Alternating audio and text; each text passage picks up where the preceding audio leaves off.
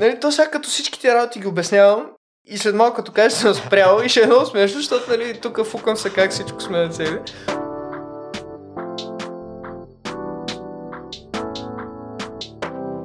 Здравейте, много се радвам отново да си тук. Здрасти, Миро. И аз се радвам, че след толкова време най-накрая си изпълних обещанието да се върна. А, и, има, защото ти си според мен супер звездата на аматьорското бягане. да, на аматьорското бягане, да. така довършвайки изречението може. А, и набра доста голяма и медийна популярност миналата година след Битва 600, така че смесваш сегментите. да. А, като се заговорихме за това, замислих се кое е най-престижната дистанция в а, твой успех за бегач? Най-върховото нещо в света на бягането? Което аз съм правил или по принцип по-скоро? Да кажем за теб и по принцип да. според теб кое е? По принцип в тези дисциплини, с които ние се състезаваме шосейните утри, двете класически дисциплини са 100 км и 24 часа. Това са, както в бягането в леката атлетика, имаш 5000 метра и маратон. Тоест, късото и дългото бягане, които са най-най-най-престижните. И на мен това ми е мечтата, тия две дисциплини някога да ги бягам оптимално и двете. Едната 100 км вече горе-долу така се чувствам комфортно. Даже до година мисля, ще пробвам да бягам сравнително силно. 24 часа, за жалост, още е мистерия. В смисъл, доближавам се с всеки опит, обаче се нещо за сега не успявам. Та, там ще има още малко да поработя. Спрямо световните рекорди, къде се вместваш?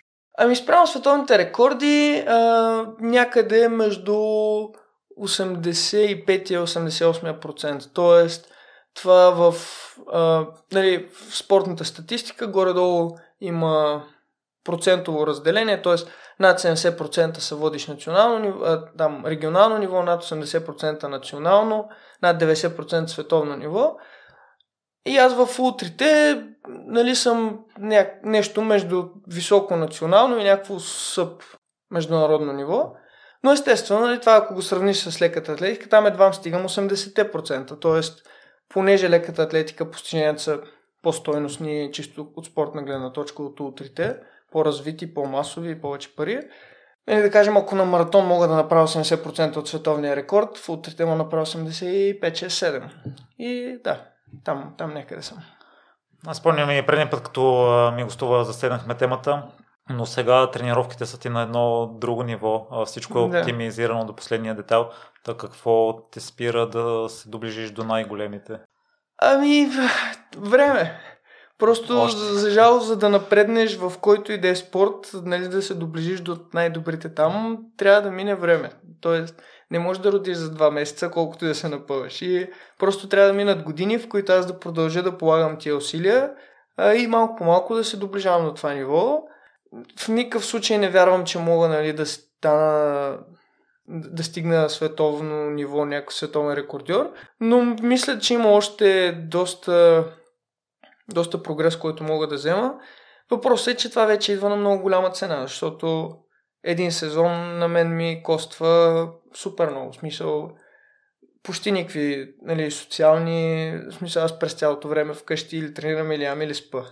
И това, може би за професионален спортист е напълно окей, за човек, който има много свободно време е окей, но за някой на 25-30 години, нали, на мен лично много ми харесва, но понякога се чуда, дали не си пропилявам младостта, нали, правейки това.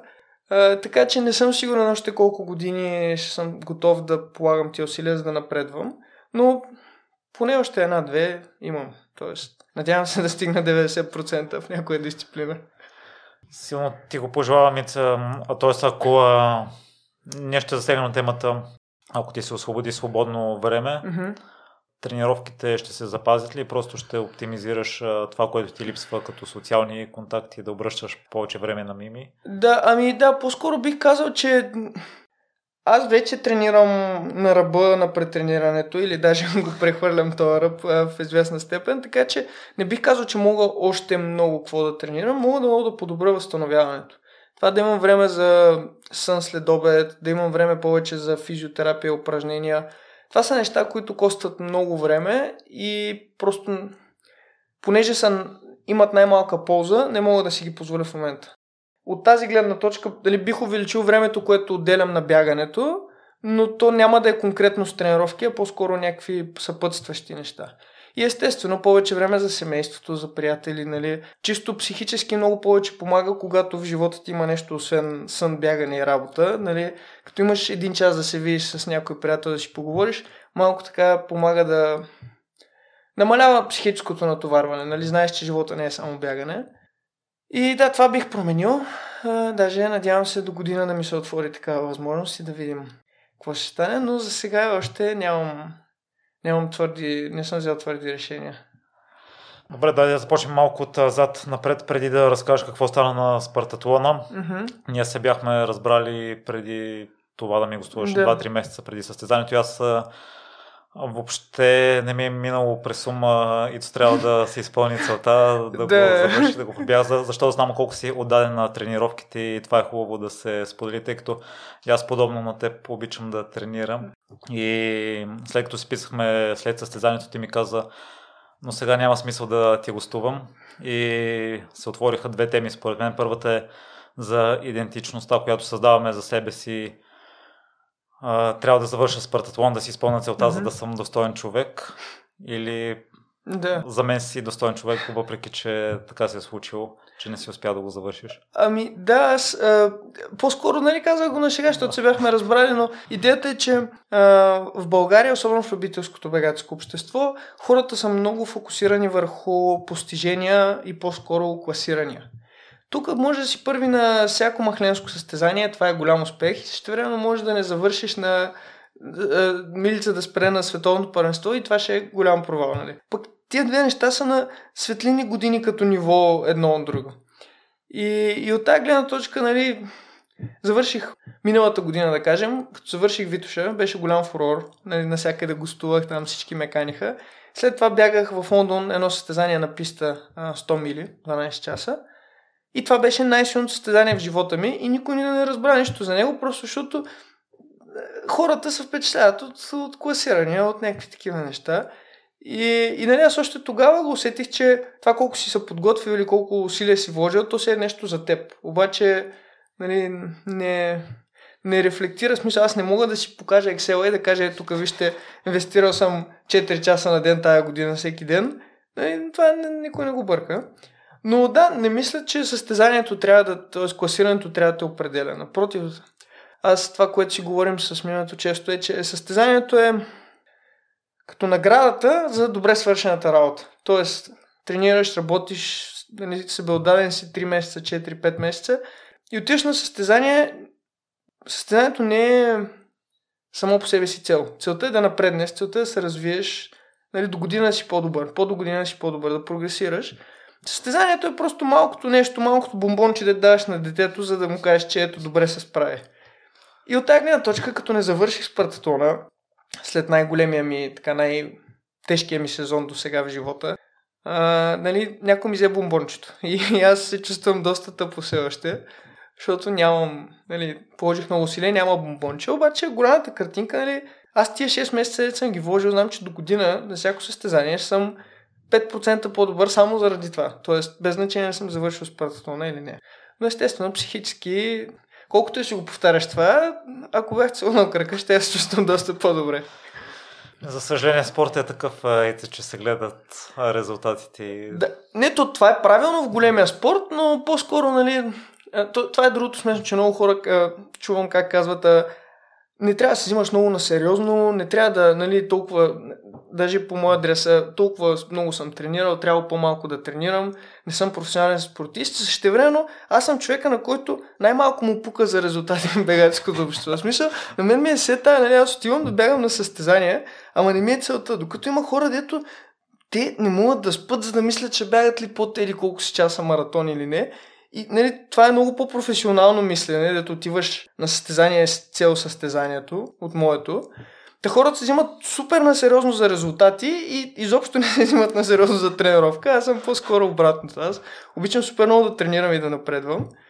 Естествено, състезанието е важно, ама не е приоритет.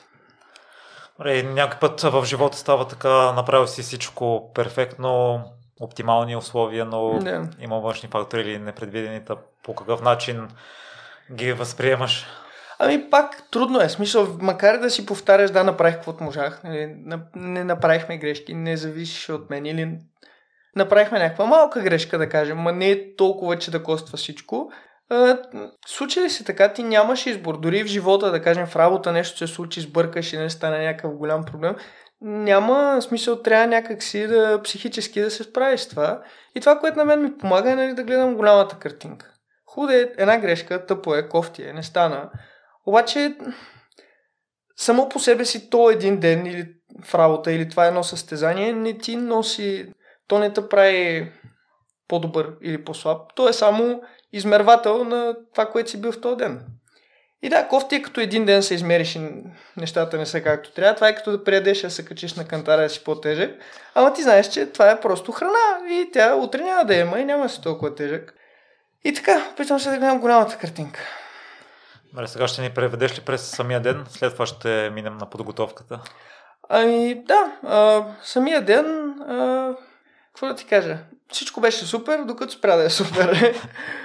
а, Нали, то е много емоционално състезание. Стартира от Акропола, 400 човека и, и то, представи си, там критериите са такива, че най-низките критерии, нали, най- това само да влезеш в томбулата, е да избягаш равносилно на да избягаш 10 часа витуша.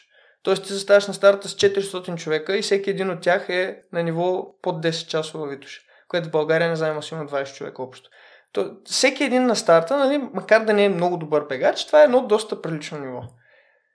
И съответно и амбициите са такива. Аз стартирах, нали, аз, това беше първата година, в която много сериозно подходих към спартатлона, анализирах трасето пункт по пункт, те са 75 пункта. Тоест, разделил съм трасето на 75 части, всяка част отделно съм я анализирал колко точно трябва да избягам, т.е. имах сплит за 75 сплита и си знаех точно с какво усилие трябва да тръгна. И тръгнах и на втория пункт, мисля, че имаше време измерване и бях 52. И си казах, добре, аз съм проверил един по един всеки от участниците, с, с смисъл съм му видял историята на резултатите. И знам, че има трима доста опитни и по-добри от мен, и още трима, които са по-добри от мен, но нямаха никакъв опит над 12 часа. Тоест, wildcard. Може да бягат много силно, може и да не знаят какво правят и да спрат. Но това бяха шесте човека, които могат теоретично да са по-добри от мен. Аз бях 52 и си казах, добре, тия всичките хора отпред, нали, тия 45 останали човека, се забъркват в нещо много лошо. И не, аз не познавам никой, пък и всякакво да тръгна да обяснявам, бе, намали човек, намали, нали, оставя ги да си бягат, но да, това, което ми направи впечатление, че много бързо тръгнаха всички. И съответно се искат така доста да си прехапеш егото, доста топки, да кажеш, пускам всички тия ходещи фрагове пред мен, нали, дето те изобщо не има работата е да са на 5 минути пред мен или на една минута, ама аз си бягам бавно, защото съм го сметнал и така трябва. Но пък това ми дава някакво самочувствие, защото, нали, знаеки, че ако нямах, ако не бях прекарал тия десетки часове анализирайки трасето, аз просто като видя какви хора бягат, бих си казал, аз много се бавя и бих тръгнал напред. И не трябва да го правя. И това, че не го направих, в последствие ми помогна много. На нали, деня, първите два часа бяха сравнително хладни, още беше под 30 градуса. Бяхме предвидели около втория час вече да си взема шапката и ръкавите. А, сега последните такива по-тъпли бягания бягам с една шапка идиотка, дето им казват в България. Бъкет хат на хока. Джим Онзли започна да бяга с нея. Първо много се смях, защото изглежда нелепо. После почна да чета какви са причините. Взех си, пробвах и бях някакъв, хм, наистина, защото няма козирка навсякъде. Ушите ти са студени, вратът ти е студен, челото ти е студено, нали? Докато една нормална шапка с козирка има козирка само отпред, това ти охлажда цялата глава.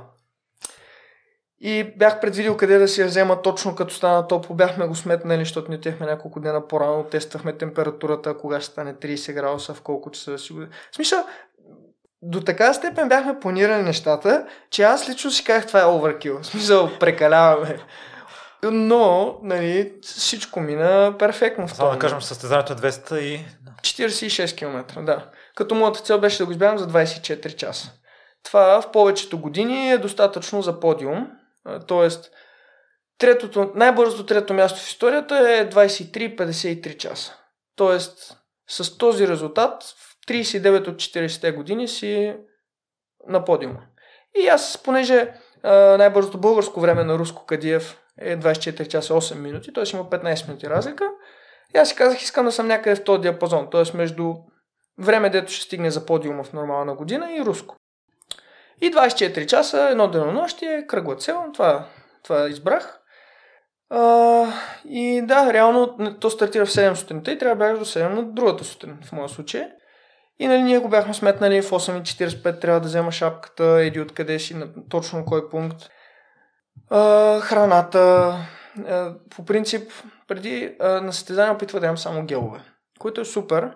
Проблема е, че когато се състезаш нещо толкова дълго а, и седнеш реално да смяташ разхода на калории, на мен, дори за моите килограми, ми трябваха, дори за това бавно темпо, около 240 калории прием минимум на час, което е гел на 25 минути. Което не че е невъзможно, но ми се стори прекалено много за 24 часова продължителност. На Витоша ядях на 20 минути гел, 20-25 и вече към последните часове стана ми прекалено, не да ми се гади, но чисто психически не исках пак да е гел, пак да е гел. И това, което сега направихме, беше гел на 30 минути, което е 200 калории. И останалите 50 на калории ги приемам от твърда храна. Като аз на всеки между час и два виждам, минавам на пункт, на който имам право на сапорт. Защото имам 75 пункта, но само на, през 3-4 пункта имам право на сапорт. И, и реално аз си ям двата гела на час и като стигна на такъв главен пункт, където са моите хора, те ми дават някаква твърда храна. И тази твърда храна нали, имаше Някъде около 100, грама, 100 калории от въглехидрати гледахме да има. Изключихме мазните и протеин от сметките. Тоест аз приемах нали, тия 100 калории допълнително от твърда храна за час и половина, което се падаше по около 60 калории, ставаха 260. Влизахме в сметките и... А твърдата храна каква е била? Твърдата храна а, започнахме с... А, Трябваше да е нещо тестяно, а нещо, което мога лесно да го сдъвча, защото гърлото, особено в, на по-дълго бягане, много изсъхва. Слюнката я няма и не можеш да дъвчеш.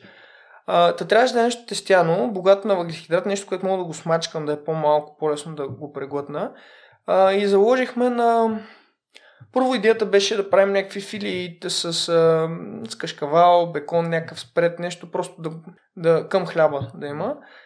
После се светнахме, че в Гърция по целия път е пълно с а, пекарни, се казват. А, правят някакви закуски. И на мен много ми се ослаждаше круасан, такива тия малките круасанчета с шунка и кашкавал. И го сметнахме горе-долу като калории, че това е окей. Okay. Нямаше прекалено много месо, защото в тази ситуация, едно 24 часов бягане, месото е безполезно горе-долу. Мисля, нито можеш да го освоиш, само го носиш единствено за вкусно. То е съвсем малко в този круасан и достатъчно, че да не е проблем. И общо взето това на, на час и половина някъде взимах едно или две круасанчета. И да, тъ, храната бяхме сметнали как да направим нали, до калория. Тоест, Само преди да продължиш. Да. Аз по край колезненето виждам, че са доста популярни оризовите десерти с бял рис, доколкото знам, да. бързо се освояват. Да, ами пробвахме, аз доста в блока, доста разчитах на оризовки а, за следобедни закуски преди втората тренировка. А, по-скоро исках нещо наистина тестяно, защото е по-малко като обем. Uh-huh. Оризовите неща, всички такива оризово-базирани барчета, оризовки и така нататък са аз много предвид, обемни. Сготвен бял рис и те Аха, на аз мисля, че имаш преди тези барчетата на оризова основа. Не, сготвен бял рис не съм се замислял. Пак не е нещо, което... Трябваше чисто психически да съм окей okay да го ям. Не иска да е... В смисъл, тестото от корасана ми беше по... Психически си представях как го изяждах по-лесно. а, та, да, твърдата храна я бяхме сметнали и наистина се чувствах много добре. Аз направих едно пробно бягане до... Иска да бягам от София до Стара Загора. Това беше преди два месеца преди Спартатона. Като трасето е basically Спартатона без последните 20 км. И там спрях на 14-15 час, беше ми се отлепил един нокът много неприятно и не ми се стискаха зъби и толкова близо до състезанието. Предпочитам да си пазя патроните за състезанието и спрях. Но там реално още към 12-13 час там ядях само гел на 30 минути и усетих глад, усетих това, дето му викат да удари стената. Просто гликогена почна да свършва и въпреки, че бях на супер бавен пейс за формата ми, нямах енергия. И тогава си казах, нали, трябва или да увеличим геловете или да добавим. И сега като добавихме твърдата храна, бях супер. Сега, до, сега на... За първ път си помислих, че, ми, че почвам да се изморявам, т.е. че усетих физически да не съм окей. Okay. Си спомням, беше на 111 км ми цъкна. Тоест първите 111 км, които за мен бяха 10 часа и 5-6 минути, се чувствах през цялото време, заедно съм на втория час. В смисъл, нищо. И това, това ме мотивира, няма да ти казвам колко, защото никога до сега не съм бил толкова подготвен, че да се чувствам толкова свежо. Но да, да, е това после. Въпросът е, че в началото преме... нали, бяхме предвидели всичко, стигнах до маратона, все още бях 40 и някой. А, давах, почнаха вече да ми дават сплитовете от първите, защото им бях казал, любопитно ми е, но аз като видях колко хора има, викам, не ми ги давайте, защото толкова не ми трябва сплитове от всички тия. Нали, огромна част от тия хора няма изобщо да завършат. И продължих да си бягам. Движих се по графика. Движих се, да. Тръгнах първия час и нещо, бях 3 минути пред графика, 2 минути и нещо, което е доста. Но в началото, докато излезеш от тълпата, нали, спускане, качване, там има малко по-специално. Та реално в първия час бях, избързах малко и след това тия две минути ги дължах до към 100 км. Тоест, оттам нататък си почнах по графика и бях на плюс-минус секунди от това. Което беше много впечатляващо, защото първо аз графика го бях справил само на хартия. Тоест за Витуша графика съм супер сигурен в него, защото съм пробягал Витуша всички участъци по 20 пъти. Докато за Спартатона ползвах нали, само карти, страва и сметки в Excel. И това после да бягам по усет, нали, без да гледам непременно часовника или нещо, без да познавам трасето и да стигна на пункта и да видя, че съм го пробягал за 56 минути и 20 секунди, пък съм сметнал 56-40, беше голяма мотивация, защото съм някакъв, аха, значи аз съм го сметнал и съм го пробягал и двете съвпадат, значи всичко е окей. Okay. И да, да, стана вече топло, нали, беше класически спартатон, т.е. не беше прекалено горещ, както предната година, когато участвах, тогава стигна 42-3 градуса. Сега в най-топлите часове беше 34-35, но през повечето време беше около 31-2. А, ние другото, което бяхме тествали и вече така доста добре организирали, беше охлаждането. А, аз бях с ръкави и шапка. На всеки пункт слагахме лед, имахме лед в хладилна чанта лед в а, ръкавите, в двата ръкава, основно тук от вътрешната страна на лакътя се събираше една бучка лед, а, няколко а, купчета.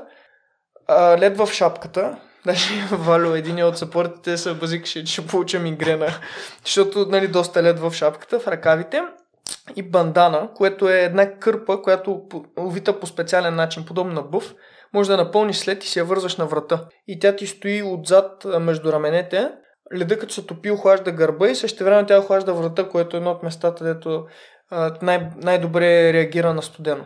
И общо взето, с цялата тази организация аз не ги усетих 30, 30 нещо градуса. През цялото време, който да настигне да си говорим, всички като много е, много е горещо, умирам от жега, нямам търпение. Аз си бягам и си бях супер. Нали? Което пак, нали, то сега като всички тези работи ги обяснявам, и след малко, като кажеш, съм спрял и ще е много смешно, защото нали, тук фукам се как всичко сме на цели.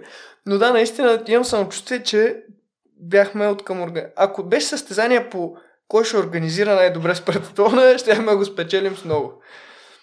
И та така мина горещия. Единствено забравихме банданата, която всъщност се оказа най-полезна на единия пункт. Значи те, има пункт на 40 км, на 80 това са официални пунктове, дето сапорта може да ме види. И след това почват през 10 на километра.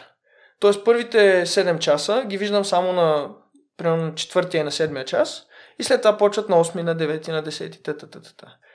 И след това вече към там 8-9 час, един от първите пунктове, дето почнах по-често да виждам моите, моя екип, забравиха банданата, което беше в 3 следовет, което беше доста топло все още. И това беше единствената грешка, където направихме като беше малко жега, ама не бих казал, че по някакъв начин. В смисъл, съвсем контролирано беше, не съм прегрявал или нещо.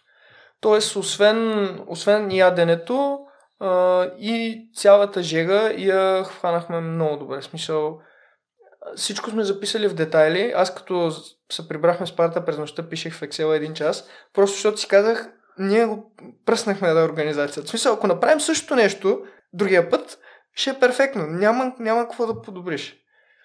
И, и така стигнах до... На средата на дистанцията вече бях дръпнал с 5 минути бях пред графика. Тоест там имаше един период между 100 и 120 км, дето има едно качване, което аз бях предвидил, че ще ми е малко по-трудно, защото очаквах жегата да ме удари повече. Тя не ме удари, без да се напълвам, нали? Направих тук една минута за този час, една минута за ония час, но все пак бях си казал, че по минута на час е, е поносимо. Ако стане над минута на час разликата, даже затова на първия час, като минах с 2 минути пред графика и се стреснах, но после нали си остана. И реално да, през деня доста изпреварвам някакви хора, нали, вече бях влезнал в десятката, виждах тия пред мен, че защото те ми дават разлика и примерно на единия пункт разликата е 30 минути, на следващия е 20 минути, пък е минал един час. Нали, аз като знам, че има още 15 часа да бягаме, тя изобщо съм ги отписал. И първия така проблем, дето усетих, нали, изключвам там забравената бандана, дето е броя за дреболия, беше малко след средата на дистанцията. Там е един доста ключов пункт. На Немея, средата точно, 123 км, средата на 246, следващия пункт е на 140, т.е. имаш 17 км. И това, нали, темпото за състезанието има едно леко качване към час и половина. И това съвпада точно с, за моята скорост, съвпадна с момента, в който започна да се свечерява. И за този час и половина температура, освен че стана тъмно, температурите паднаха много рязко. Примерно 32 стана 20 градуса. И по принцип 20 градуса е много топло за бягане, но като си бил в жегата целият ден, аз бях гол, бягах гол и ми се стори хладно. И там имах един период 30-40 минути, може би, вече като се свечери, докато стигна на 140 км, дето не ми беше много комфортно. Не ми е било чак студено, обаче, ако имах тениска, бих се облекал. В смисъл, беше ми такова хладно. И стигнах на 140.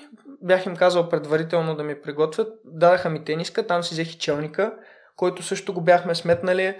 Стана тъмно и за челник вече виждах пункта. В смисъл, до 3 минути преди това ми трябваше челник и стигнах на пункт. Просто този път оцелихме всичко.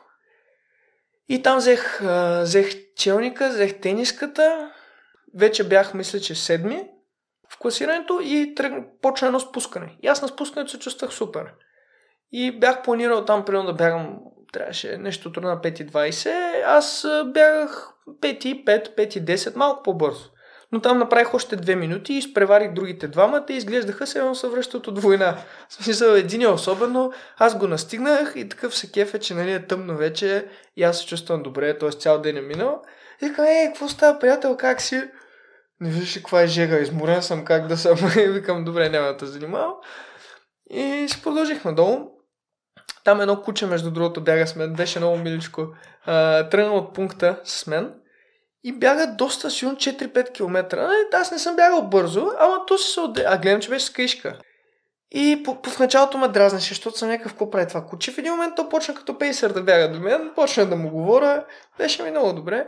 И даже отклонявам се, ама днес видях, че темат, че го търсят, нали, изгубил се, то се оказа на някой. И последно са го виждали на един пункт 12 км преди Спарта. Тоест той е тръгнал с мен, после бягал с някакви други хора, минала е планината, която е стръмна планина и почти е стигнал Спарта, т.е. бягал е 90 км. И сега там в някакво село последно са го видяли, те сега го търсят да го върнат в Маландрени, се казва селцето, дето беше. Та, да, реално свечери се, беше ми хладно, обляках се, взех челника, тръгнах и 10 минути след това изведнъж е така в рамките на 30 секунди много ми се доповръща. А пък аз не съм повръщал на състезание никога до сега. Смисъл, имало е случаи, в които имам стомашни проблеми, чувствам се подут, нали, гади ми са. Това не беше така. Смисъл, не не е имал някакъв период, в който лошо ми е, лошо ми е, по-лошо ми е, нали, да ми се... Все едно, изведнъж имах някакъв камък в корема и трябваше да го повърна. И го повърнах, нали, и продължих да си бягам, но много бързо ми мина. Смисъл, една минута след това се, се беше случило. И буквално се успокоявах, ста добре, веднъж се е случило, не ти е лошо, нали, повърнал си веднъж, някакви калории съм изгубил, Имам някакъв запас все още, нали, чувствам се добре, сега в планината предстоеше, там мога да походя на някои места, защото е много стръмно. И викам, нали, психически такъв спокоен, със спокойно, не е нищо сериозно, на повръщане, не ти е лошо, няма да има второ. И си побягах 30-40 минути още имах до следващия пункт. И на следващия пункт им се оплаках, че съм повърнал. Казах им да ми направят овес. Бяхме взели ни пликчета овес. Пак той, защото сравнително бързо се освоява.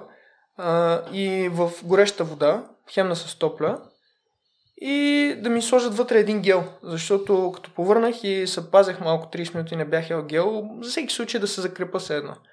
И бях някакъв, изпуснах един гел, си пете ми го и те след една минута ми го дават нали, на, на пункта. И го изядах този овес, тръгнах от пункта и примерно след 5 минути пак ми се повръща. Даже не знам дали имаше и 5 минути. В смисъл, беше много бързо след пункта. Изядах го и веднага. И вече втория път, като се случи това, и психически се сринах за 10 секунди. Защото бях някакъв, добре, един път се случи, загубих някакви калории, ама съм добре, живуркам си. Ама вече втори път, като се случи, това значи, че първо губа още калории, второ още 30 минути няма да ям, т.е. още повече се закупавам в гликогенния дефицит и трето ми предстои най-тежкият участък, една огромна планина. И съм някакъв много лошо, защото нямам разхода ще се увеличи в планината, защото е по-стръмно не само, че нямам прием от един час, ми няма да имам още поне половин час, а отделно някакви калории съм ги повърнал, не съм ги освоил. И това просто психически, буквално за 10 секунди направих сметката и видях, че няма как да стане. Защото аз, нали, не е тайна за никой, вече на състезание не отивам да завърша. В смисъл, вече съм ги завършвал повечето интересни състезания, отивам с някакъв резултат в главата.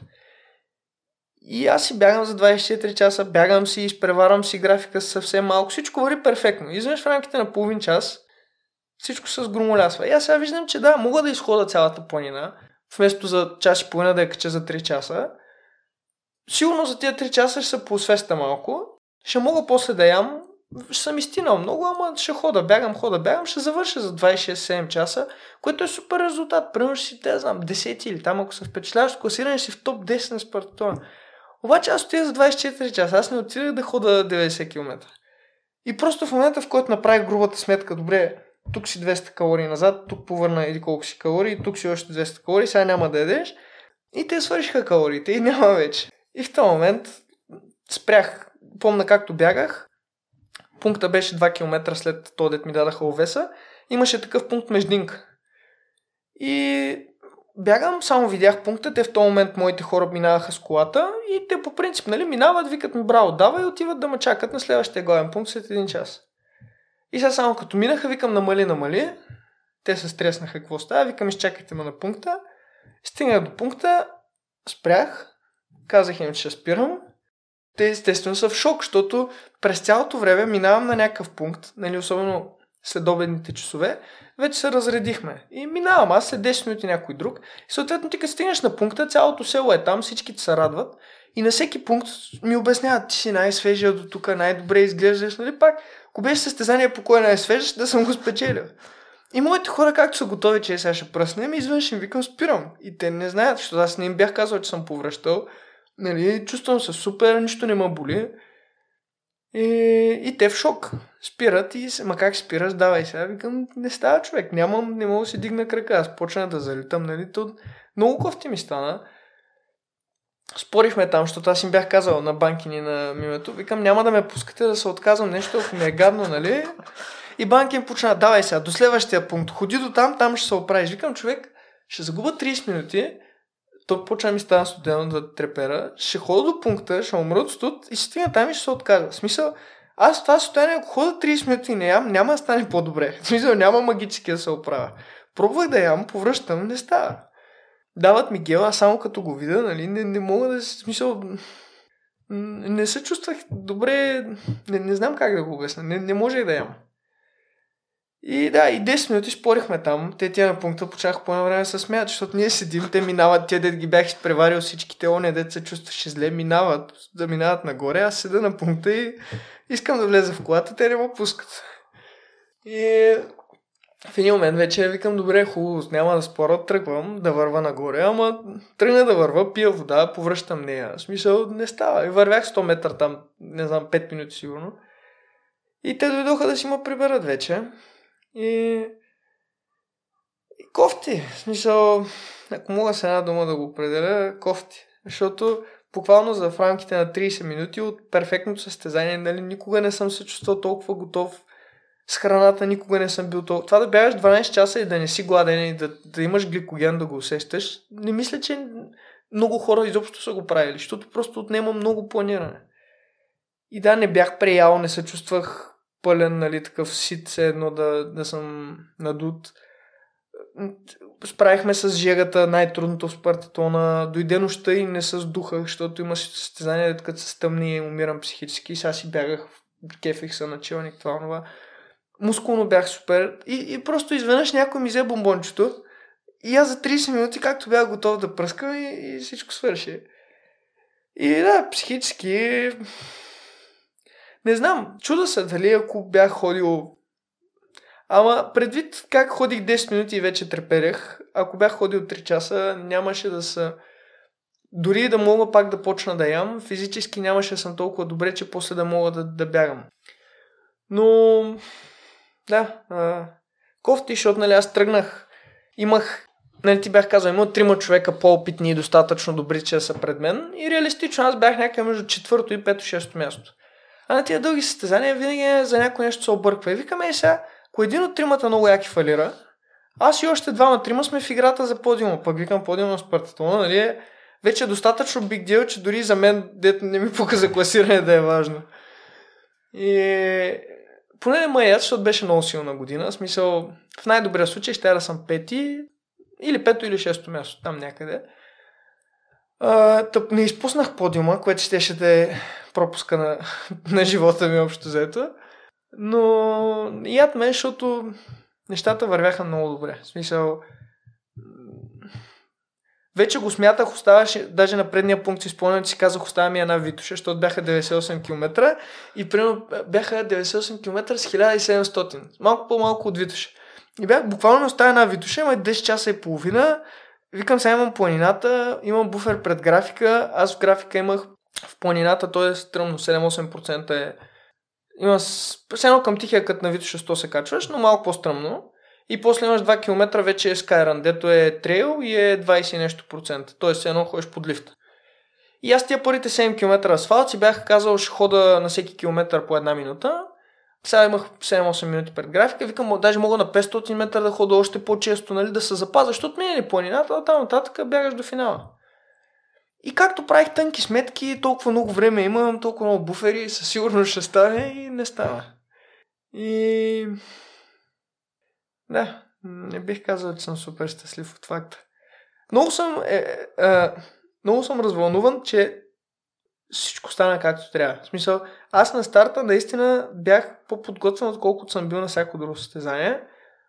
И бях достатъчно подготвен за целта. Целта беше реалистична, графика беше супер, яденето, охлаждането, всичко мина супер. И тъпото е, че не мога даже да кажа какво причини този проблем. Разбираш?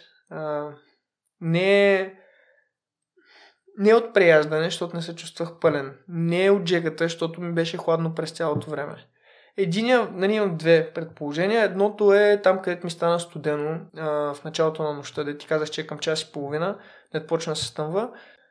Не ми беше много студено, беше ми хладно, обаче все пак след толкова дълго бягане, като се променя телесната температура, това влияе на, на стомаха и на стомашно-шемния тракт. И по принцип, като особено с мокри дрехи, като изтине мократа дреха нали, около червата, около бъбреците, това може да повлияе. Аз бях гол и не ми беше много студено. И повърнах след като се стоплих, след като си бях облякал тениската, но пък с нея ми стана много топло. Тоест, едното ми предположение е, че много рязко е паднала температурата на тялото и после аз се обляках, то ми стана горещо и тоя, нали, тая амплитуда топло, студено, топло го е предизвикал, защото 10 на минути след това повърнах. И другото ми предположение е от твърдата храна. Тоест не от самата твърда храна, като това, че съм я ял, Ами, че той банки ми казват, ние ги купувахме от нали, някъде по пътя. И сега то е... Не знаеш в тази баничарница днеска, чичото измил ли си ръцете. Имаше някакви деца по пътя, те нали, всяко село не излизали децата от училищата, на всички пляскам ръката, после няма как да се измия, нали. Дали е било нещо такова, не знам. Но или от промяната на температурата, тая двукратно за под час, или е нещо, което съм изял. Защото 2 часа, ай, 3 часа след, в колата ми беше малко лошо и 2-3 часа след това бях окей. Okay. Ядях си, даже ядахме гироси в два през нощта. Тоест не е, не е някакъв вирус да кажеш нещо, което дълго време да ме е тормозил, нали, един-два дена. Нямах никакви други стомашни проблеми. Просто все едно бях изял нещо, което трябваше да повърна. Но беше в най-неподходящия момент. Защото ако се беше случило след планината, там имаш 30 км равно. И като бягаш наравно, дори да си с изчерпан като трябва да поддържам 5,40 пейс, аз мога да поддържам 6,10 пейс и за тези 40 км ще загубя 15-20 минути, което нищо не е. Обаче като си в планината, там разликата между това да бягаш и да ходиш е час и половина. Тоест, ако беше станало 2 часа по-късно, щеше да е много по-лесно да се менажира, но стана на такъв момент, дето психически просто ако не можех да смятам, може би ще да продължа, ама като направих сметката, ням, не излизаш. Нямаше как да стане. Много съжалявам да го чуете. Тъй като на мен на темата за храната ми е интересна mm-hmm. и ти знаеш, че преди състезание не експериментираш с храна. Mm-hmm. Та не мога да си обясня. Всичко сте изчислили до секундата, до калорията защо въобще сте се вършили да си купувате храна от магазин при положение, че не знаеш по какъв начин ще... Именно. Ами, много беше трудно. На единия пункт те ми бяха направили, ние бяхме взели а, хляб, там някакъв кашкавал, някакъв, някакъв бекон. Много ми беше трудно да го преглъщам. Не знам каква чисто като структура е разликата между хляб и това тесто в закуската, но това тесто в закуската го преглъщах много лесно. Хляба ми ставаше на буци. Може би пак бихме взели нещо такова, просто другия път ще е пакетирано. Наистина, шансът да е от това е много малък, защото всички са яли. И банки, и Валю, и Мимето. Целият ми съпорт са яли от едни и същи банчанци и никой нямаше проблеми. По-скоро не е от това. Обаче, двете неща, които мога да изолирам като хипотетична грешка, са това. Не се обляках. Едното, което сме си записали, е другия път да си взема потник, не тениска, но по-рано. Защото, не ти казвам, сега към 6 излезнах от единия пункт, 7.45 бях на другия. И в 7.45 вече беше тъмно, т.е. то към 7 почна да захладнява. Сега в 6 часа ще си взема потник, защото то пък сега, нали, като бях изтинал, вместо потник взех тениска, тя ме стопли още повече, а другия път просто ще е потник и ще е една постоянна температура. Това е едното. И другото е пак, пак да има твърда храна, защото само на гелове никога не съм се чувствал толкова. Просто не мога да погълна достатъчно гелове, че да докарам 250-60 калории на час. Толкова часове. Пак ще има твърда храна, но ще е някаква пакетирана. И няма да има месо, защото пък и месото, въпреки че беше в хладилната чанта, то като седи 30 часа там, а, на, на 30 градуса 10 часа, то става много гадно. Смисъл не. Пак Кое, не знам. В смисъл цял живот се чуда кое двете. Може и да е нещо тотално различно. Но това е. Не беше от бързо бягане, защото се чувствах идеално. В смисъл, мен до... Пулса ми беше под 140 до 12-13 час. В смисъл, за първ път се качи над 140, вече беше се стъмнил. А пък аз нали съм бягал на, сега верно на 5.30 пейс, което ми е доста по-бавно от тренировъчното бягане. Ама все пак, като се натрупва умората, нали, особено в тия температури, е нормално да е по-висок. Тоест, като усилие ми беше доста леко. Обаче, да, това е. И грешката е, че да, ти си прав, не трябва да се експериментира. Аз подходих от гледна точка на това, ето на няколко бягания пробвах, ядах такава, такива закуски, беше ми супер, преглъщам ги, ще ги взема. Обаче аз не съм ял точно тия конкретно закуски, дето в тая банчаница направили в оная. Просто аз си умнах, че всички закуски са закуски. И това може би беше грешка, да.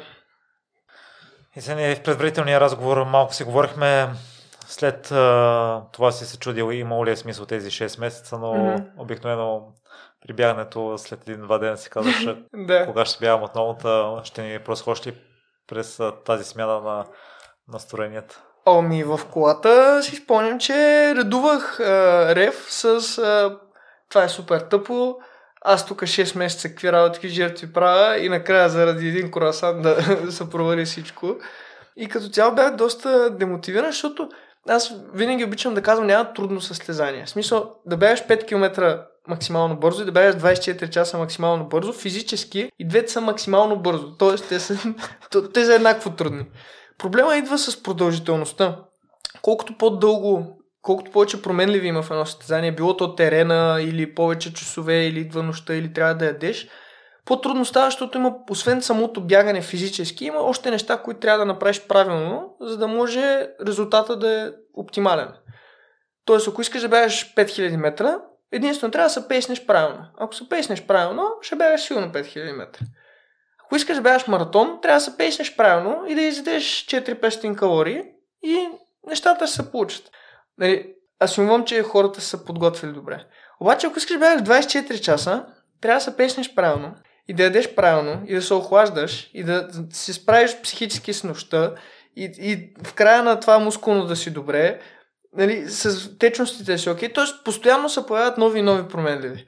И мен това ме дразнеше в колата, че съм някакъв добре, в най-добрата форма на живота си съм, положих толкова много усилия и отих на едно супер трудно състезание и едно нещо объркахме и, и край, нали. Но като ако отида да бягам, нали, аз говорим си често примерно за Витуша, а, нали, като най-така известната утра в България. За мен Витуша е като за повечето хора да бягат 5 км в парк. Тоест, аз на Витуша не че ми е толкова бързо минава, нали, пак е трудно, обаче няма какво да объркам. В смисъл, вече толкова пъти съм минал, познавам трасето, знам как да се пейсна, знам колко калории са ми много, колко са ми малко, знам къде ще са тъмни.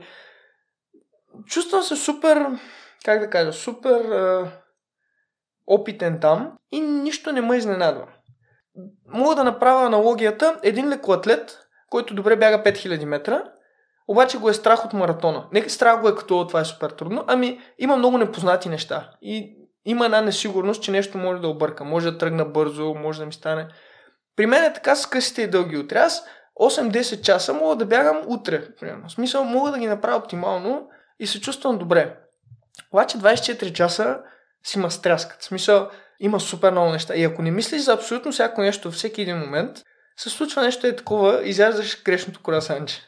И, и от тази гледна точка в колата си казах, не мисля, смисъл прекалено голям риски. Трябва да мислиш за всичко. Много по-лесно е да се подготвя да, да си бягам 100 км наравно, ще е супер силно пак. И, обаче, нали, като естествено, като мине време, съм някакъв добре. Не мога някой да си прекъсна любителската кариера и да каже, е, много добре справих, много тренирах, ама никога не успях да направя 24 часа оптимално.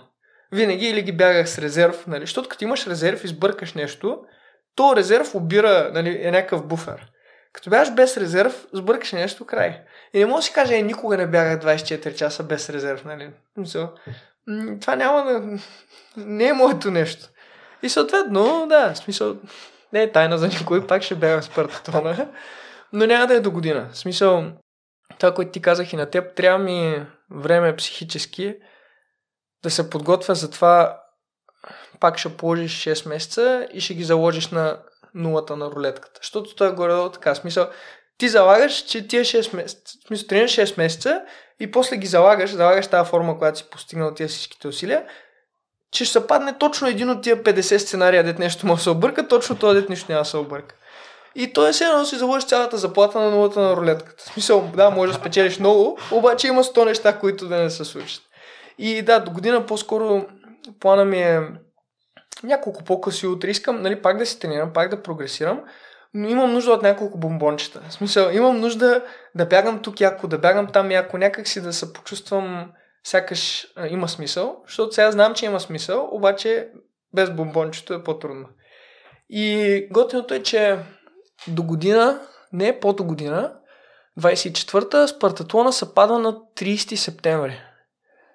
Не, Спартатлона се пада, прощай, на 28 септември. Един ден преди рождения ми ден.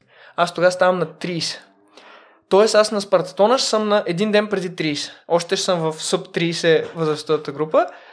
И нали, това ме мотивира, защото на мен винаги тайният ми флекс е бил, че сравнително млад на фона на останалите постигам тия неща. И под 30 години як Спартатон има само Яни Скурус и Юшихико, Юшихико Ишикава. Това е рекордьора на Badwater. Той тази година стана четвърти, нямаше силно бягане. Но да, взето двама от най-великите ултрамаратонци в историята са бягали нали, 24 часа на, на тая възраст. И ако успя да влеза в този клуб, това ще е нещо, което ще ме мотивира.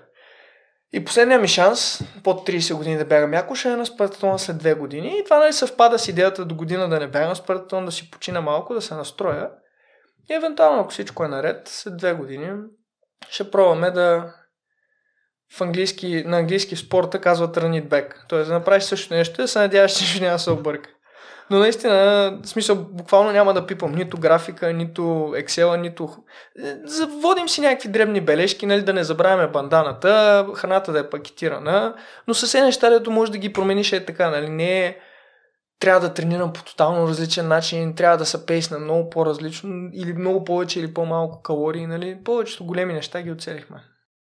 А това, което спомена, че се напреда с натрупания обем, mm-hmm. има ли резерв да свалиш още от 20? 24. Ами да, аз, аз и тази година имах. Тази година а, оптимално мисля, че мога да бягам по мои сметки около 23.30. Аз тренирам за 23.50. Тоест имах горе-долу минута на час, това да ти казах. И затова и оттам идва и сметката минута на час, да не бягам по-бързо от минута на час от графика. Тоест аз знаех, че графика ми е с минута на час по-бавен от абсолютния максимум.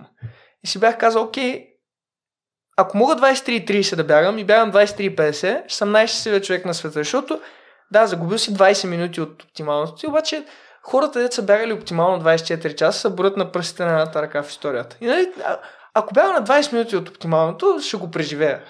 И ще време завърша силно. Та да, може би след две години, очаквано, трябва да съм по-добър. на нали, мен този въпрос винаги ме е интересен. Някой като пита, а можеш да щупиш рекорда до година на Витоша, примерно. Е, аз ако цяла година тренирам не го щупа, какво съм правил? Смисъл, то, то е някакво плато, дето, нали, за какво инвестираш това време. Та теоретично, да, сигурно мога да съм по-бърз. Колко по-бърз и дали ще искам, не знам. Тоест, бих тръгнал пак с някакъв резерв, но такъв малък, 10-20 минути или една минута на час – което да обере най-най-най-малките грешки. Примерно, забравихме банданата, малко ме е жега, тук няма да бягам с 5.30, ще бягам с 5.40. Нещо е такова. Обаче, а, сега ако съм във форма за под 23 часа, дали бих тренирал за под 23 или бих играл по-насигурно за 24 и да изпочупа там всичките рекорди, не знам, честно казано. До оня ден, ако ме беше питал до преди състезанието, бих казал, тръгвам, на макс искам да бягам оптимално, сега вече като съм се опарил, като видях как като се мъчиш да бягаш оптимално най-малкото нещо обръща каруцата, не знам как, колко голям буфер ще ми е комфортно да си остава. Защото пък ако е прекалено голям буфер, да кажем аз съм във форма за под 23 часа, бягам 24, ще каже, е, да е, ама то с един час буфер всеки може, нали, смисъл. Много е тънка границата между това колко си струва риска, нали? Защото ако имам 2 часа буфер, утре мога да избягам с партатона. Обаче, няма да ме кефи. Също време, ако имам 5 минути буфер, ще е супер много яко, супер ще ме кефи, обаче това значи, че забравяме една бандана и край. И някъде там ще видим, ще, ще го... Не знам. Но тази година този буфер беше една минута на час, там беше комфортно и се движих супер. В смисъл, сметката беше вярна. Така че ще видим след две години, живот и здраве, като дойде време, ще сметаме пак. Айде, всъщност едно място на подиума, евентуално какви врати отваря за теб като атлет? А, почти никакви. В смисъл, много е трудно да се каже, защото шосените утре не са... нямат блясъка, който имат планинските бягания, нали? не са масови, не са... не UTMB, да кажем. А, и въпреки, че Спартатона, като, чисто като резултат, като време, е малко по-бавен от UTMB. Тоест, ако вземеш един подготвен шосеен ултрамаратонец, който бяга с партатона, един подготвен планински ултрамаратонец, който бяга UTMB, техните резултати са почти еднакви. Тоест, моите 24 часа на спартатлона ще отговарят на някой подготвен планински бегач на 23 малко часа на UTMB. Което в повечето години е достатъчно за топ 10. Разбираш? Но Трето място на Спартатона и топ 10 на UTMB, макар да са еднакви като спортна стоеност, топ 10 на UTMB ти отваря много повече врати, просто защото много повече очи гледат в планината. От тази гледна точка Спартатона нищо няма да ми отвори чисто нали, някой да се впечатли от към спонсори и нещо такова, но за мен ще е много важно, защото, както казах, това е последното последното нещо, което все едно още не съм го нямам самочувствие, че знам как става. Имам самочувствие след толкова години, че в утрите мога да подготвя всеки да бяга Витоше или 12 часа или whatever, перфектно. Защото съм минал по всички пътища, подготвил съм 20 човека, знам на повечето едж кейсове. 24 часа още го нямам това самочувствие. Или Спартатона, нали? Искам да бягам яко За мен лично като самочувствие ще ми даде много. Това, това по-скоро такава врата ще ми отвори. Аз ще имам самочувствието да кажа край, разбирам ги вече утрите. Смисъл, това беше последното парче от пъзела. Но пък е много голямо парче, което за жалост още ми се използва. То в такъв случай и да вашата подготовка е била перфектна, кое може да ти надгради това самочувствие, просто да си преминал да. някой път през Именно. DNF? Не, не, самочувствието ще дойде като финиширам. Само от резултата? Да, в смисъл, аз от подготовката, както казах, аз не бих дошъл тук да се хваля колко добре са подготвени, ако не бях 100% сигурен, че се подготвихме перфектно. Просто, нали, колкото и добре да си подготвен, аз сега няма как да обясня на някой колко добре съм се чувствал, защото може да съм бил много зле и сега така да си приказвам. Нали? Никой не може да отиде да кажеш, ма не бе човек, аз наистина бях много добре, а никой не му пука. Подготовката са, нали, може да бъде оценена от резултата. И докато аз мога да се оценя от това как се чувствах или какво направихме или как изглеждах, за, за, за обективно тя му бъде оценена от резултата. Докато няма резултата, аз знам, че може да бягам 24 часа, обаче само аз си го знам, никой друг не го знае. И от тази гледна точка самочувствието ще дойде като го бягам. А то в такъв случай... Замислим се, защото аз лично бих ти се доверил, независимо, че да. нямаш резултати в някои други спортове. Най-добрите треньори не винаги са mm-hmm. Най-добрите атлети. Да. И, но... а, сигурно да, но в нашия спорт е много а, неизследван, много неоткрит. И за жалост, нали, колкото и да е яко да четем проучвания, не казвам, че не е така. Със сигурност много от нещата могат да бъдат обективно измерени, но минавайки по този път, нали, аз не искам да стана световен рекордьор. Обаче искам да бягам оптимално 100 км, да бягам оптимално 12 часа, да бягам оптимално 24 часа. Тоест аз всички тия работи да съм ги направил оптимално. Без значение как е това спрямо световното ниво. Нали, яко ще е, ако съм добре спрямо световното ниво. Аз може да съм пълен плебей спрямо най-добрите, но ако аз за моята си форма бягам оптимално, аз мога да кажа, аз знам как става това, защото съм го направил вече. И сега, въпреки че аз знам как става това, не мога да кажа, ама аз знам, защото виж Спартатона. Защото къде имам Спартатона, предния път спрях, този път спрях. В смисъл, какво знам? Нищо. И това, това по-скоро ма, това ме мотивира. А, до година после ще стане въпрос, ама една от целите ми е отново да направя Ironman, който правих преди, не знам, вече 7-8 години. Защото и тогава си бях казал, хубаво, завърших го, ама искам да го направя оптимално, защото те сега някакви хора ме питат, добре, искам да се готвя за Ironman. Аз знам как да се подготвя. Аз карам повече колело от повечето колездачи в България, без да съм колездач. Тоест, знам как протича подготовката. Обаче, когато го имаш на хартия, ето го резултата. Тоест, аз направих подготовката и това стана. Е, има много повече тежест. И за мен лично като самочувствие, а и за бъдещото ми развитие като някой не обичам думата треньор, но някой дет помага на други хора, е важно аз да съм преминал през това, да се чувствам комфортно, сякаш знам за какво говоря. Ти видимо имаш много силна психика и според мен само някой да тренира с теб би било успех. Не знам дали си чувал за Дейвид Гогинс. Да. Където е отишъл при Джеси Ицлъра да го тренира един месец и само това е уникално постижение. И преди две години, тъй като аз само колездене гледам mm-hmm. и само примери от колезденето давам. Да, и аз един, гледам, няма проблем, може да. Колездач беше основен фаворит да спечели най-голямото състезание, но последния ден нещо се обърка mm-hmm. и не успя да го спечели. Следващите две години имаше падания, пък отново беше в супер форма. И първите две години спечели следващото голямо състезание след това. Yeah. Тоест много бързо се възстанови психически. А при теб кое... За Роглич ще става? Да. да. А... Че ми беше трудно да разбера, да. Та при теб кое пречи това още в психиката ти бързо да забравиш а, неуспех? Ами това, че когато си професионален спортист, ти живееш, за да тренираш за следващия резултат. Аз пак не съм професионален спортист и да полагам същото усилие, на мен ми коста повече, защото аз имам и какво друго да правя. И то звучи тъпо, ама реално на мен ми е по-трудно да тренирам така, отколкото на един професионален спортист, въпреки че те са на светлини години от мен като ниво. И т.е. аз полагам повече усилия един вид и съответно ми е по-трудно, като не са, нали, няма, както казах, няма го бомбончето накрая. А, но по-скоро на, на мен това, което ми помага, защото ти ме пита какво ми пречи нали, бързо да го преодоля, това, което ми помага е планирането аз като знам какво е следващото. Сега беше голям проблем, защото аз от две години съм готва за този Спартатон. Тоест, от началото на 2020 2021, 7 3 месечия, това ми е седмия 3 месечен блок. Тоест, общо взето, от единия блок имам една седмица почивка, другия блок една седмица почивка. Не съм имал период, в който нямам планирани тренировки и състезания за следващите 6 месеца. И си бях казал, тия нали, година и 9 месеца като свършат с партатлона и после до декември няма, нали, защото се състезавам март, юни, септември, декември. И сега декември не съм планирал нищо. И си казах от септември до декември, вместо да правя блок, просто 3 месеца ще тряхна с пръсти. И сега свърши с партатона, аз знам, че ще тракам с пръсти, но на мен не ми ще трака с пръсти, на мен ми се бяга. И аз също времено си казах, нали, последните месеци вече се беше натрупал много умора и психически, и физически, нали. Бях си казал, каквото и да стане, аз съм длъжен да си почина, просто защото отиваме на бърнаут, нали. Отиваме към един момент, в който аз хубаво полагам ти усилия, обаче то в един момент е прекалено. И сега много ми се тренира, обаче се опитвам да съм умен и си казвам, добре, за кога смисъл, после пак ще мрънкаш, че ти е много, нали? Трябва, трябва пауза и сега е перфектният момент, защото е зимата. Нито е приятно да, да излезеш сутрин сега в 7 часа да бягаш на около нулата, нито има някакво голямо състезание декември. Почини се и до година, нали?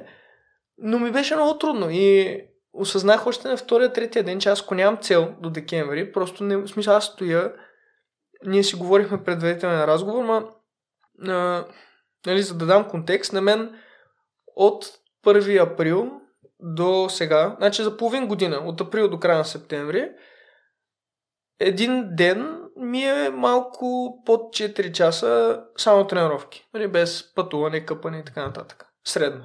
Тоест повечето дни са между 4 и 5 часа. И изведнъж сега като аз хубаво си почина, обаче изведнъж като имаш 5 свободни часа, то е много странно. В смисъл, все едно изведнъж си напуснеш работата.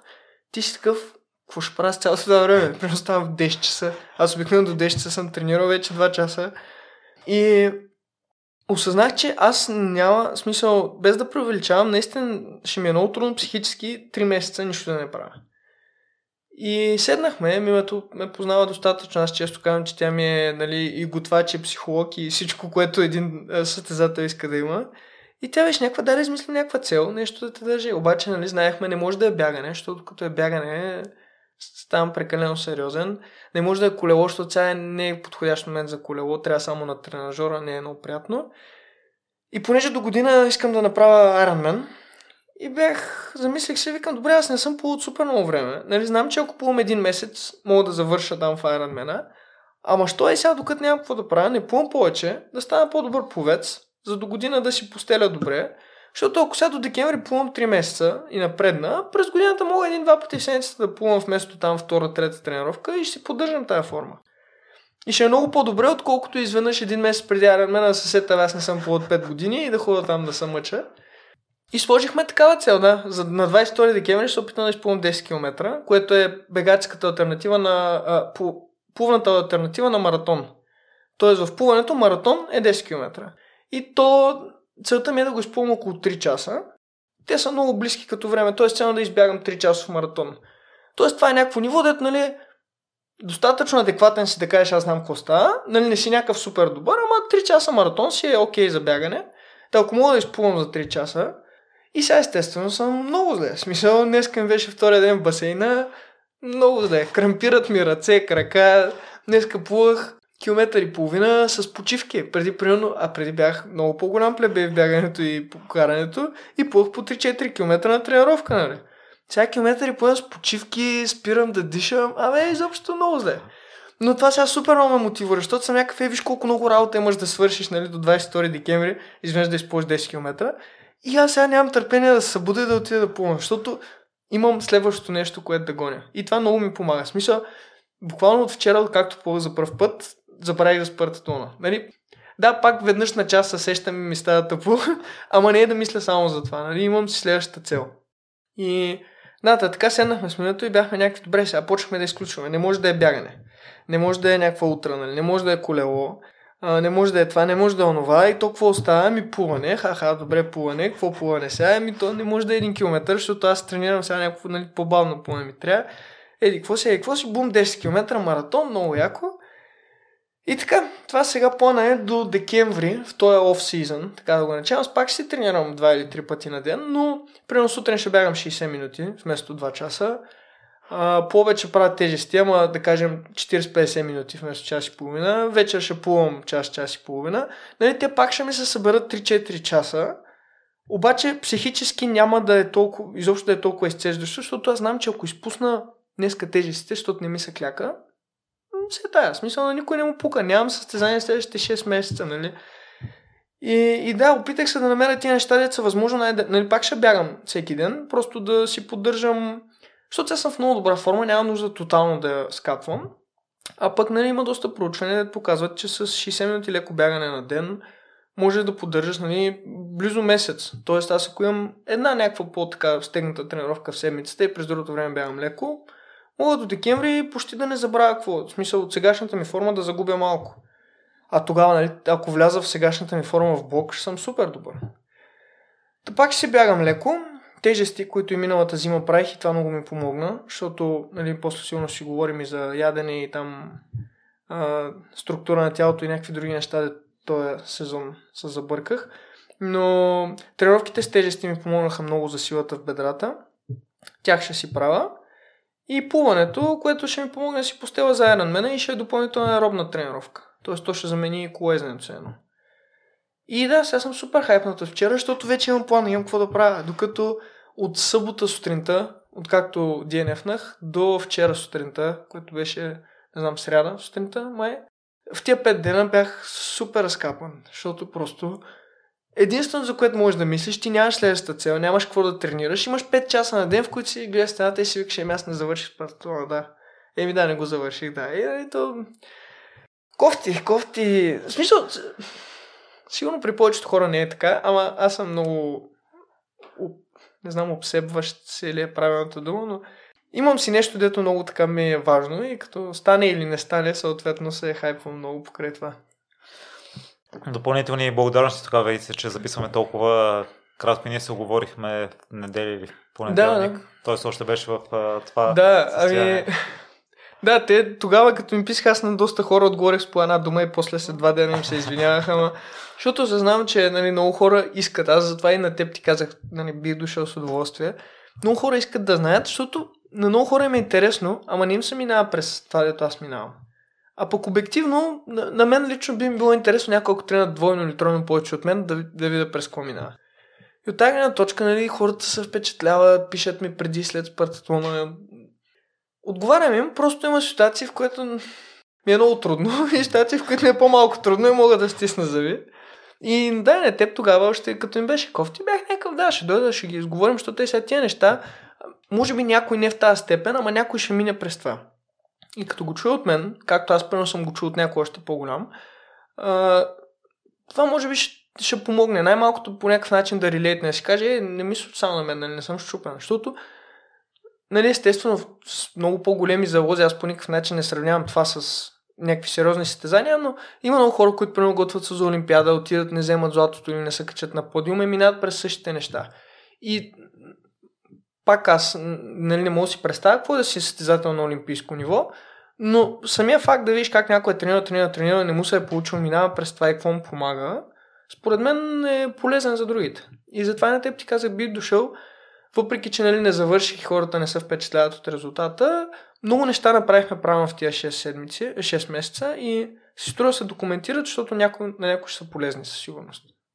Да, след малко ще ги засегнем. Само още две неща. Да. Много добре си направил това, което съм чувал, ако има или хора в депресия, или mm, хора, които да. имат тъжно, просто да си поставят някаква цел следващите да. стъпки да ги направим.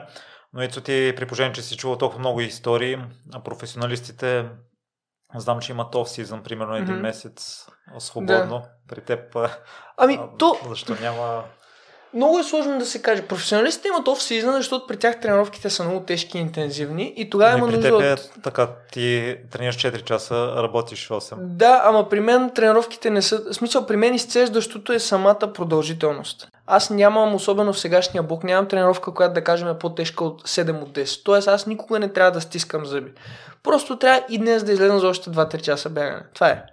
И при мен оф сезона аз нямам нужда физически толкова да си почивам офсизън е по-скоро психически. Знам, че ако бягам, дори да си кажа, аз ще бягам безцелно, ще направя някаква програма, ще почна сега и днес трябва да изляза и от... Докато сега като е плуване, като са тежести, са неща, които ще ми помогнат, обаче няма нужда да са структурирани. И за мен оф сезона е това, да няма прешър, да няма структура, да мога да го правя. Защото аз обожавам да тренирам. Просто искам, ако днес не ми се тренира, да не тренирам и да не се чувствам виновно, защото това в блока няма как да стане. И оф е да, да, го няма прешър, не да няма тренировките. Аз ти казах, аз 5 дена не тренирах и днеска, вчера плувах, днеска сутринта бягах и плувах и тежести правих. И, и съм супер щастлив, смисъл. Просто имам нужда, то ми е станала е такава рутина, че за мен това е готино. И ако, ако няма напрежението, трябва да направиш, да кликнеш или колко си кила, или трябва да бягаш или колко си километра, мен ми е супер приятно да си го правя така като хоби, както хората ходят на разход. Аз просто примерно ходя да плувам. Това е. И, и те, искам да ми разкажеш за Мими, защото според мен тя заслужава много златни медали. да, да. Цяла стая с бомбони да я купиш. Аз сигурно бих те изхвърлила няколко пъти. да, много често ми го казват. Наистина аз... А само да кажем, че едната от стаите имаше и фитнес да, тренажер. А, да, ами аз съм голям късметлия, казвам го без никаква ирония. Смисъл, много хора имат половинки, които ги подкрепят, но мисля, че много малко хора имат половинки, които толкова ги подкрепят. В смисъл, на нашата... Нали, помага това, че двамата сме много близки като характер. Тоест, двамата... Ние поначало не сме много социални типове. Нали? Аз не държа всеки ден да съм навън, да се виждам с хора. Нали, приятно ми, е, ама една седмицата стига. А, така че от тази гледна точка и на нея е лесно това, че социално, нали, примерно, като почна да тренирам, спираме да се виждаме с приятели, защото няма време или си лягаме всеки ден в 10 също трябва в 7 да стане, или някакви такива неща. Но все пак това, което си давам сметка е, че не е коства ужасно много аз да се наям и да стане и да отида да смятам Excel и тя да дигне масата. Тя да е изготвила, аз да дойда след тренировка, умря от глад и да седна веднага. Нали? А, примерно ще бягам еди къде си, тя трябва да дойде с колата да ме вземе. И тия всичките неща, всеки път и благодаря и то вече нали, е супер изтъркано. Тя даже според мен това благодаря не го чува, защото тя Както аз знам, че тя ме подкрепя, тя знае, че аз си благодаря, нали? Обаче, огромни, смисъл, много е лесно да кажеш, аз бих го направил, ако бяхме разменени местата, обаче не знам дали наистина бих могъл да съм толкова отдаден. И тя наистина ми е ам, и треньор, и, и психолог, и готвач, и масажист, и всичко. Смисъл, аз се прибирам, не е станала тренировката. Сядаме и обсъждаме, нали ние с нея правим малко ръбър дък дебъгинг. Тоест, на мен много ми помага, когато не съм сигурен в нещо, в някаква сметка или в някакъв подход, да седна и да го обясна на някой като нея, дето има много основни познания по темата. Тоест, тя ще разбере какво е темпово бягане, какво е тежка тренировка, лека тренировка. Няма значение, че не знае как да ги сметне. Въпросът е, че аз мога да седна и да обясня. Днес бягах тази тренировка, защото предните два дена ми беше леко и нали, плана беше такъв. Обаче не си я направих много добре, защото ето вчера карах колело и изговаряйки ги тия неща, тя нали, потвърждава или отрича това, което види и на мен ми помага чисто, първо психически и второ чисто като тренировачен подход, защото ако някой дете не разбира в детайли правилата на тренирането, ти му обясниш и той се съгласи, или ти му обясниш и той отрече, тия двете работи са супер полезни, защото ако някой без познание успее да види грешка в нещо или да потвърди нещо, това значи, че окей, okay, смисъл, щом той го вижда, значи е така. И, и такива неща, или примерно връщам се от тренировка, нещо му ме хилеса или нещо ме е заболяло, лягам се, о, край, няма да има спартатон, никакъв спартатон, няма да ходим никъде, ето боли ма, контузих, не знам си какво и тя сега почва. Спокойно, през две седмици нещо да боли за по един ден, не е край на света, нали? И това все са неща, да ти ги знаеш, обаче когато си до така степен си се вложил, е много лесно е, сега приемам при Спартатона, 20 дена при Спартатона, най-важната ми тренировка, тя винаги прави един контролен маратон, почти на максимум. И от него преценя в каква форма съм. И два дена преди този контролен маратон ме заболя Хилеса. И то ме заболя толкова, че да пропуснах два дена не съм бягал изобщо. И бях някакъв край, няма ходим с Спартатона, няма какво да правим. Там не знам си какво и тя сега почна спокойно. И преди те болява Хилеса. Да, и сега един ден ще мине, мина един ден боли май, и сега още един ден ще мине, и това, това упражнение, това упражнение. И, и някой като има да те успокоява, и, и ти си някакъв, да бе, и аз го знам, че е така, ама като ми го каже някой друг, нали, ми е по-добре. Та някакви такива дребни неща, дето сигурно аз даже не забелязвам всичко, което тя прави за мен. Смисъл някои неща до така степен са ми рутина, че не ги виждам. Но да, смисъл, аз затова и всеки път, то звучи супер изтъркано, но всеки път на всеки гърчопис пиша, нали, първо на нея благодаря. И казвам, че двамата сме го направили, защото аз сам нямаше как да се справя. Смисъл, не, тя, тя ми помага супер много. Прекъснахме за вода и се разбрахме да питаме Ицо дали има книжка. Да, а, имам книжка от тая година. А, дълго време, понеже говорихме за миналото, дълго време тя ме караше навсякъде. Аз никога не съм не съм имал желание да изкарам книжка, защото винаги съм се предвиждал с колело навсякъде или с градски в София в студените месеци. Обаче аз изкарах книжка, защото То е смешно, защото иска да се карам за някакви тренировки на Витоша да ходя с колата, защото ми отнема супер много време с градски. И буквално тази година изкарах книжка, за да мога на 10 тренировки да отида с колата. Но въпреки това името на половината идваше да ме взима после. Но да, имам книжка заради Витоша, общо взето. Наистина си е обсебен от... да, да. Ами, то това е, особено в болка за Витоша е доста кофти, защото представи си към цялото това трениране да добавиш точно в почивните дни, дето най-много искаш да си починеш, да добавиш по един час посока пътуване. И това отнема супер много време. Ако можеш да го намалиш на 20 или 30 минути, нали, ти си освобождаваш час, час и половина свободни, което е много смисъл да имаш изведнъж час и половина. Най-малкото може да тренираш още веднъж за този час и половина. И да, да, от тази гледна точка бях си казал, защото се си викам, някоя зима ще изкарам, нали, когато нямам да тренирам, ще изкарам книжка, ще изкарам и тази зима вече бях някакъв, добре, трябва да изкарам книжка. И, и взех си книжката една седмица преди да почне блока за Витоша. Тоест на първата тренировка вече се карах самичък. И, и се преди да разкажеш за 6 месеца, откъде си натрупал всичките познания, всичките детайли, а, за да си толкова уверен? По два основни канала. Първият е проба грешка. В смисъл просто... Не, обратно ще започнем. Първия е, е... Харесва ми да чета за опита, за експириенса на други хора. Тоест, харесвам си някой, който смятам, че има какво да науча от него, че се готви добре, без значение от нивото. Е, в смисъл, опитал съм за съвети и хора, деца са много по-бавни или по-малко трениращи от мен. Е, и гледам той, той какво прави, той как напредва, той откъде черпи знания или той какви тренировки прави. И второто е проба грешка. Тоест аз взимам тия неща, комбинирам ги и почвам сега това ще пробвам. Примерно прочел съм, че лимитиращия фактор в ултрамаратоните не е аеробната издържливост. Добре, ще тренирам за мускулна издържливост, кой тренира така, Сорокин тренира така, той какво прави. И почвам така да определям някаква по-обща цел, какво искам да постигна и после гледам в нашата сфера хората, които се правят добре, как го правят. И естествено правя проба грешка. Това, което много ми помага е, че имам щастието така доста хора да ми се доверяват за тренировки в последните години. Аз, за жалост, на повечето все още отказвам, защото физически нямам време, но Обикновено имаме ни между 8 и 10 човека, които сериозно трениращи. И предимството да ги имам тези хора е, че имам още 8 или 10 опита, които няма нужда аз да си чупа главата. И обикновено какво става? Аз чета за нещо или нещо ми харесва, имплементирам го в следващия блок, т.е. правя го, виждам има ли ефект, няма ли. Ако има ефект, не само че аз продължавам да го правя, ми почвам да го пускам на хората, които, на които аз помагам. Като естествено на най-опитните първо. Тоест, не можеш да тренеш един 24 часа маратонец и един 4 часов маратонец еднакво.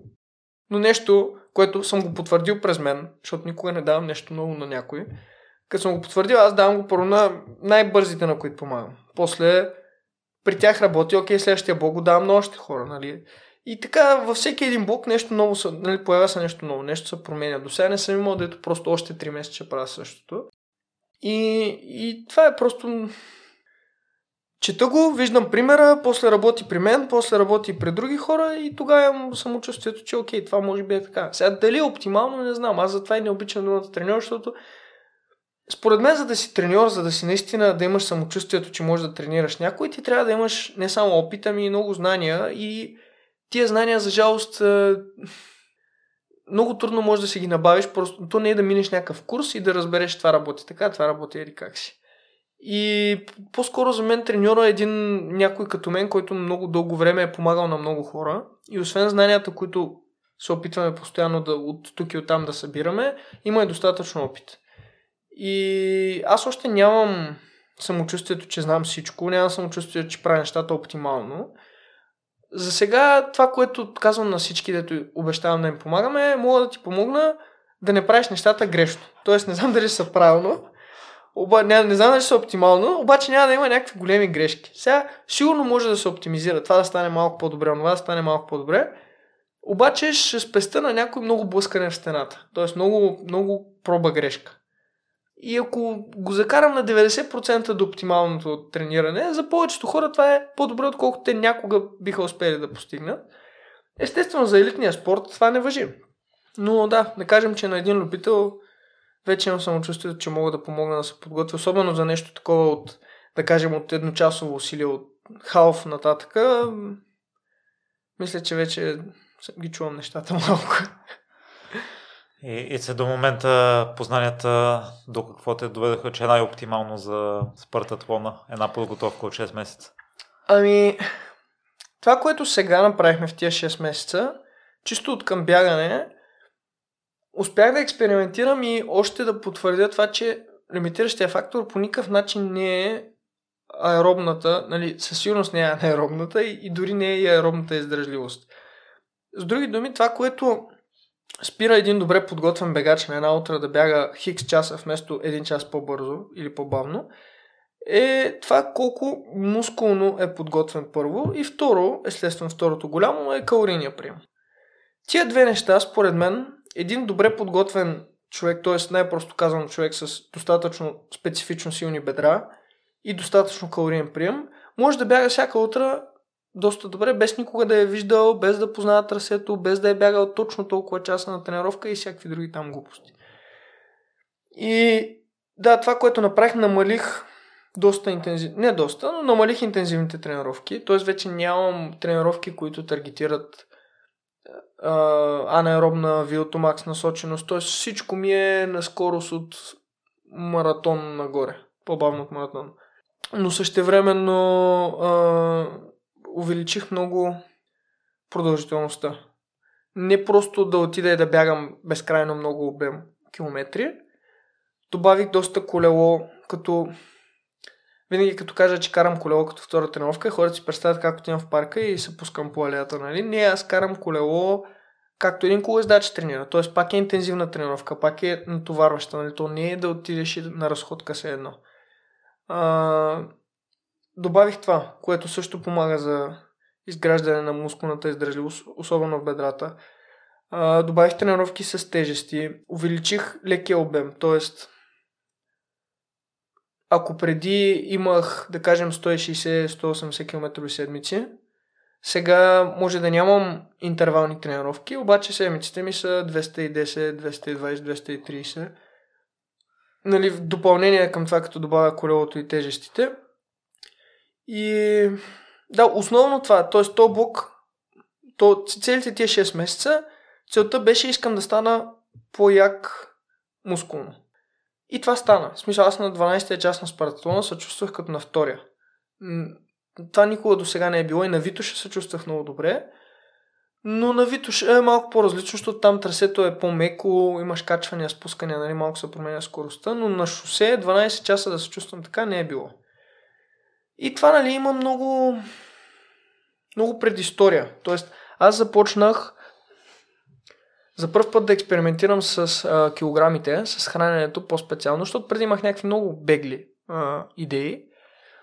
Този блок. И в блока за Витуша експериментирах Започвам да си траквам храната, какво ям, а, с MyFitnessPal. Звучи страшно, всъщност няма една минута на ден, в смисъл доста бързо и да си смятам калориите, разход от тренировки. Измери си дневния метаболитен рейт, има една машина, лягаш в едно като скафандър 10 минути и то ти казва на ден гориш хикс калории. И общо взето стана математика, колко ще изям, колко ще сваля. Тоест, ако си на хикс калориен дефицит, сваляш хикс килограма. И това почна да, да смятам, което в блока за ще работеше, но доста ме натоварваше. Понеже аз много обичам да ям. А, в смисъл, това пак много хора го казват. Аз съм го измервал и много обичам да ям. Много. И...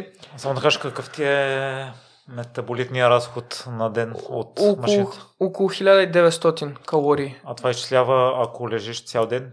Да, Или... това, това изчислява без активността, т.е. просто какво е нужно на тялото. Като по повечето, той има две а, по-популярни а, формули, които могат да се използват за изчисляване на метаболитен рейт които... А само да кажем, т.е. ако нищо не правиш цял ден, желателно примерно 2100-2200 да приемеш заради ежедневно. Да, заради ежедневно, но има предвид, че да кажем 200 калории ходене не са да отидеш тук до хладилника. В смисъл 200 калории все пак са си близо час ходене. В смисъл, а, нали, макар да е ниско интензивно, а, за да се натрупат някакви... Много хора много надценяват изгорените калории. Бягали се един час и като сега мога да изям еди какво си. Е абсурд. По...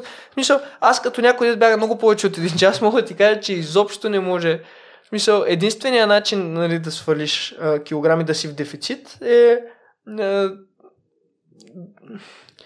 според мен някой здраво спортуващ човек а, няма как да няма апетит, за да е толкова, че да е в дефицит. Тоест, ако си в дефицит, според мен е съзнателно. Много трудно някой ще е в дефицит без да разбере. Та двете формули, е, тук съм, имам ги в един Excel. Един, едната е на Мъфин Сен Джор, а другата е на Харис Бенедикт. И те по двете мен ме изкарват около 1700, аз като се измерих съм 1900, което до някъде има логика, защото нали, по-голямото аеробно натоварване би трябвало да увеличи малко дневния рейд. Но да, ако си представиш в калории, да дам пример, защото аз само го споменах, около 1900 ми е бейслайна, все едно.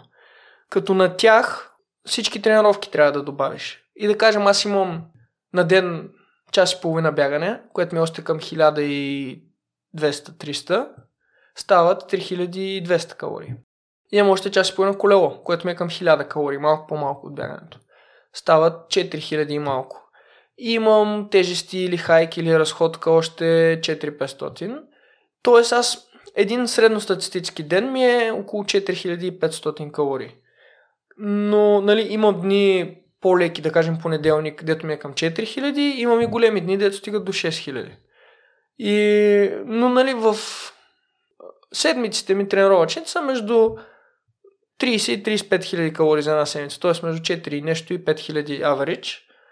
И нали, естествено, сега не си броя, ако ще отида до магазина за 10 минути, но те са пак, казвам, някакви много по-малко калории, отколкото хората си мислят. Тоест, ако отидеш до магазина и се върнеш, надали си прехвалил 100 калории, не можеш да издеш после две фили шоколад. Затова не работи така. Та почнах това да смятам, но да, беше ми трудно. И това, което направих е след блока за Витуша, преди блока за Спартатона, си казах, окей, знам горе какво става, обаче нямам време 5 години, като с си чупа главата. И се свързах с um, Strong by Science. Те са Коце, е човека с който се свързах. Той е инструктора там. Това е една академия за треньори по хранене и тежести. Тренировки тежести. И общо взето отидах там с идеята, аз знам нещо, кажете ми правилно ли, правилно ли знам и какво да подобра. И беше много интересен експеримент, защото звъннах им. Те имат психолог. Първо говориш с нея и тя те асайнва на различен треньор. Спрямо това, какво целиш. И влезнахме в разговора, нали, аз извънна. И викам така и така, трябва ми треньор, нали, който да ми помогне. И почваме някакви базови въпроси. Нали, какъв ти е разхода, какъв ти е приема. и аз отговорих на няколко въпроса. И тя вика ми, аз ще свържа с някой друг, защото явно не попадах там в use кейсовете. И има свърза вече с Коце, този а, човек, който той реално им обучава инструкторите. Т.е. треньора на треньорите. И той за щастие така откликна много, а, нали, много се зарадва на идеята, защото аз още в началото му казах, ви сега, а, има предвид, че най-вероятно много от нещата, дето питам, а, ще трябва да ги прочетеш за първ път. Смисъл, не ти се е налагало. Но ще е готино, защото аз ще научи и ти ще научиш и той точно с този майндсет дойде. Смисъл, той вика на мен чисто към експериментално ми е интересно да видя, нали, някой толкова крайен случай. Защото той е помагал на стотици хора да отслабнат, ама хора с нормална ежедневие. И като дойдеш и му кажеш, аз не си имах 6000 калории разход, нали, той, това не е нещо, дето влизаше така в нормалните сметки.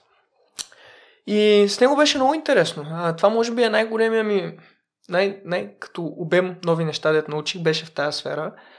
А, общо взето потвърди, нали, много от основните принципи, дето спазвах. Кал... Сметките ми за калориите, а, чисто как работи, нали, как, как да го периодизирам. Но, например, това, което ми помогна е, променихме много структурата. Тоест, аз имаше много храни, които ги ядях, защото са ми вкусни и просто приемах, че са хикс калории. Обаче реално имат альтернатива, която е много по-низко калорична и е подобна на вкус. М- любимата, любимия ми пример, дето изглежда най-нелеп е аз целият блок за Витуша ядях едно и също. Аз нямам проблеми като тренировките. Имам си едно меню, Отидахме в Lidl, видяхме какво има готово по принцип. Някакви неща, сготвени в консерви и така нататък. Харесах си едно меню и просто 90 дена ядях едно и също. На сутрин закуска на обяд на вечеря. И любимото ми нещо беше всеки ден на обяд ядях шкембе чорба. в Lidl има консерва шкембе чорба. Аз ще купувам консерва. Има примерно отиваме в Lidl, пазаруваме веднъж на две седмици ще купувам 15 шкембе чорба консерви. Хората ме гледат супер странно. И шкембето ми беше супер, защото исках някаква супичка на обяд, нали? Не много калорична. Обаче в един момент осъзнахме, че ей, не ми трябват още протеин. В смисъл имах достатъчно протеин, понеже просто като количество храна ям много. И когато се каза, според мен се чувстваш по-добре, ако увеличиш още въглехидратите максимално. Тоест, трите основни макронутриента, нали, протеини, мазнини и въглехидрати. Най-важният е протеина. А, на него сложихме минимум, т.е. не, а, максимума, който мога да освоя е около 2,2 грама на килограм, което за моето тегло е 150 грама протеин. Тоест аз ако не ям 150 грама, трябва да си ги набавя, за да съм сигурен, че всичко е наред. Ако ям 150 грама, всеки грам от там нататък ми е безполезен, защото няма какво да го правя. Също и с мазнините. Там сложихме да са поне 20 до 25% от общото. Тоест да не е прекалено малко мазнини, ниско мазнинно хранене, той има там някакви long term може някъде да седна да прочета, не си спомням какво беше, но имаше long term ефекти здравословни. Определихме 150 грама протеин, не си спомням колко грама мазнини и общо взето казахме, дай сега да видим целият другия бълбоч, как да го направим, да стане максимално много въглехидрати. И при нас старото ми меню, това с кембето и с льонската наденица и някакви такива работи, беше 200 и кусор грама протеин, което е супер, ама е излишно. И като го обърнахме във въглехидрати, същите, даже по-малко калории на ден, аз се чувствах много по-сит. Останаха ми доста свободни калории, почна да ям закуска, защото преди ядях само обяд и вечеря, две големи яденета. Почна да ям закуска, добавих нещо сладко. Проблемът беше, аз много обичам сладко, а нямах нищо сладко в стария а, в блока за Витуша и когато съм светна за а, млечните пудинги, тия в кутии. Сещаш се? Те са, един пудинг такъв е 200 калории, т.е. доста малко. Защото, примерно, ако вземеш един шоколад е 4-500, е като количество е даже по-малко. И пудингът е засища, е малко калории, е сладък. И примерно обяд и на вечер имах по един пудинг, което супер много ми промени цялото мислене, нали? И някакви такива неща променихме реално на същите калории, т.е. аз се опитвах, менюто ми беше около 3200 калории, а, като повечето дни стигах до 3-5-600. Тоест имах някакви... Защо е такава голяма разликата? Преди малко каза... 4000. Ами да, защото исках да сваля килограми. Да, не е ли прекалено голям... А, много е... Това пак е един от проблемите, дето срещахме в началото. Много е грешно да се мисли в абсолютни стоености, защото за един средностатистически човек да си на 1100, 200, 300 калории дефицит е супер много. Даже е опасно. Той идва 50% от над 50% от дневния му прием. За мен тия 1000 калории са под 25%. А за моите телесни мазнини, а, гледахме в там един по-голям метаанализ, че от 25 до 28% беше здравословния лимит за спортисти, при тия телесни мазнини между 8 и 10%. Тоест, грубо, ако вземеш много спортисти, които имат толкова мазнини, толкова калории за губене, колкото мен, и те са на 25-28%, това е максимум, на който няма да бъдат физически лимитирани дългосрочно. Естествено има хормонални изменения, ако много дълго време става, но за този период на 7-8 седмици можеше да се поддържа. И сега естествено аз бях наясно, че няма всеки ден да съм на 1000 калории дефицит, но 1000 калории не беше много голям. Тоест моята идея беше аз ако ям около 3500 и горе около 4500 и това го правя ако успея 6 от 7 дена в седмицата, е добре. И готиното беше, че е 1100 калории на ден с 7700 на седмица, което е 1 кг а, свален. Тоест, аз в седмиците, които минаваха перфектно, успях да свалям близо 1 кг на седмица. Естествено, от 8 седмици перфектно минаха 4-5. а, но да, това беше нещо, което и готино е, че ти го взимаш и го смяташ това, и знаеш как работи на теория, и го тренирам и ям и се тегля на кантара и всеки ден виждам минус 100 грама, минус 100 грама, ама точно, разбираш ли? Тоест, понеже тренирам по едно време и ям една и съща храна, мога да видя много точно разликата. Защото това, което много хора, примерно, казват, много е тъпо да смяташ калории, те не работят, все едно има някакъв друг начин. то не е като, не е религия да вярваш в тях, те така си работят. Но да, и те казват, е, аз ето не са наядах и се изтеглих 5 кила повече, пък не съм изял 30 000 калории. Те не разбират, че теглото на човек е някакъв бейслайн, колко тежиш, плюс количеството вода, което имаш те, плюс количеството храна, което имаш червата, което колкото и да повечето хора не го осъзнават, но в теб обикновено носиш остатъчен материал от последните два дена ядене. Не от последното ядене, не от последните две яденета, от два дена. И съответно, като ядеш различно количество, ти може реално да си на нула, да не си на дефицит или на позитив, т.е. да не си ял повече калории, но просто защото си взял голям обем храна, да тежиш 1 кг повече. Но той 1 кг след 2 дена няма да го има. В смисъл в момента, в който минат тия 48 часа и това вече е извън системата ти, няма разлика. И единственият начин да видиш много точно това е да тренираш еднакво, да се храниш еднакво. Но ако го правиш, се вижда, в смисъл аз имам история всеки ден колко съм тежал, имам дни, в които примерно 15 дена свалям по 100 грама всеки ден. Което, нали, в смисъл, това е някаква точност, за аз никога не съм си представил, че може. Защото преди съм се теглил, днес съм толкова, утре съм 2 кила надолу, еди колко си. Това е минус 100, минус 100, минус 100, минус 100, минус 100 всеки ден. И това ти помага много да вярваш това. Но трудно се поддържа. Нали? Той и като говорихме, аз и в блока за Витоша, проблема ми е, че имам дни, в които обикновено нещо като се сговняса, като не стане деня, и аз имам два мода. Или, защото в Excel си го смятам с зелено. Ако съм на дефицит, е в зелено калориите. Там си пише колко съм изгорил, колко съм изял. Ако не съм на дефицит, е червено. И при мен, като стане червено, за мен, дефицит, нали да съм на червено 200 калории повече и 10 000 калории повече, е се тая. И в деня, в който стане червено, примерно вали и изпусна втората тренировка, потоп. Смисъл, има много дни, в които 10 дена съм на зелено, всичко е 6, поддържам си, решавам днеска ще ям повече и изяждам 13 000 калории. Което 13 000 калории много хора могат да ги, в смисъл могат да изкарат една седмица с тях. Аз ги изяждам след обеда. И той даже е скоце, като си говорихме, защото аз нали, на него му казах, аз много обичам да ям и той е такъв, е да, нали, те всички така казват. И после като му показах няколко такива дни, защото нали, аз си ги логвам, той ги гледа. И той ви каже, следващия път след състезанието, като се отпуснеш, да снимаш един клип фоям за един ден. Защото вика, идват много хора при мен, 80-90 кг хора, дето обясняват как не могат да качат килограми мускулна маса и там а, просто да станат по-тежки, защото не може ли много... Ядяли много и не е ставало това. И той вика, те си мислят, че е някаква магия, а просто не ядат достатъчно, нали? И вика, ако видят някой 65 кг да е 13 000 калории, вика, така много ще се промени мисленето. Та се изкефих, защото, нали, за първ път имах някой, който да питам за тия неща. И това, което аз знаех на супер а, лоишка основа, той малко ми помогна да го култивираме.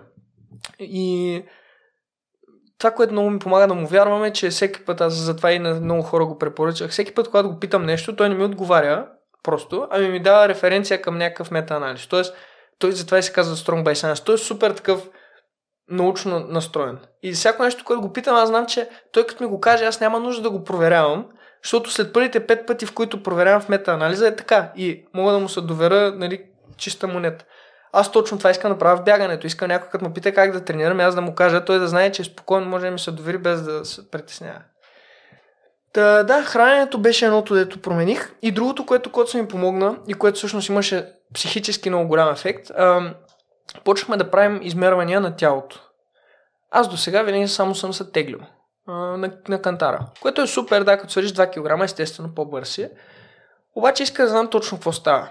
И мен големия ми проблем беше, а, нали, аз си мислих, че съм доста по на жаргон му казват мазен. Ама, нали, че доста повече излишни килограми имам. Защото съм, е, да, в смисъл не съм висок, но не съм слаб.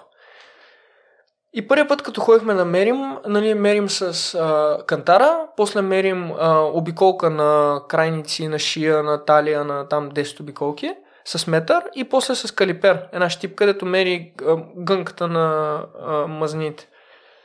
И почваме да мерим, нали, очаквано, това ти отговаря на там 12%, 10%, някакви такива мазнини за човек във форма, ама не е супер слаб. И стигаме до бедрата и Мери първия път коце, гледа калипера, вика, нещо объркахме. Мери втори път. И аз в този момент, първия път си помислих, сигурно са ми много... Защото аз винаги знам, че съм имал дебели бедра, ама те не изглеждат някакви нацепени, да кажеш, нали, съм тренирал. Никога не съм правил нищо за тях, просто от малък си имам дебели крака. И си викам, мале, сигурно сега, сега ще каже, че са много дебели, само ми пречат. И той мери, нали, мери някаква гънка. А, няма как да е така. И по едно време нали, записахме там и се оказа, че с, нали, по калипера, че а, има много голяма... Сега това ще прозвучи като хвалене, не е хвалене, ама краката ми са много мускулисти, което не знам откъде идва, но ако примерно процента мазнина на тялото ми варира между 9 и 12, процента мазнина на краката ми е 4, което е културист левел стъв. А те не изглеждат така. И аз не го повярвах и Коца не го повярва. И ме прати на една специална машина, електро, дето мери там заставаш и тя пуска някакви токове мокове. И тя изкара същия процент, в смисъл с половин процент разлика от калипера. И там лекаря на тази машина ми каза, има много голямо разминаване между долната и горната част на тялото, са на съвсем различни хора. И вече като го имахме това потвърдено по два начина, а, седнахме да смятаме и се оказа, че примерно мускулно бедрата, ако трябва пропорционално съм развит нагоре, трябва да тежа 83 кг. Аз тежа 69, тежах тогава. Което ми даде изведнъж супер голяма увереност, защото за първ път не само си казах, е, не е само да ги носа, защото на всяка снимка от състезание може да видиш на всички бегачи бедрата и моите е такива туловища. И аз представях как носа супер много мазнини. И сега не само, че се оказа, че не са мазнини, ами че реално това много повече ми даде свобода да тренирам колкото ми се иска. Защото винаги до сега съм се спирал с обема, защото си казвам, а другите не тренират така, нали? Обаче, сега като знам, че аз реално носа 15 кг по-малко тяло, отколкото краката ми могат да понесат, това е горе-долу равносилно на това всеки километър, дето избягам, е, не, всяка миля, която избягам, 1600 метра, да го чувствам като километър. Тоест аз едни близо 30% бонус километри мога да бягам, чисто физически, за да е също натоварването, както ако бях равномерно раз, раз, а, развит. И това, това много ми отвори мисленето, защото винаги съм знаел, че мога да понеса много обем, обаче просто защото никой друг около мен не тренира така и съм си казал, не дей, нещо ще стане. И сега изведнъж се отпуснах и сега имах няколко седмици над 250 км, като примерно средното ми темпо е около 4,20 на км за тези 200 Тоест не е само леко бягане. И отделно към тях имам още да кажем 10 часа колело и имам и клякания. И нали, това за повечето хора е един месец тренировки. За мен преди биха били примерно две седмици. Но сега в един момент просто като някой обективно каза, бе, тия крака могат да издържат още. Аз си казвам, да, видим колко могат да издържат. И всъщност могат много.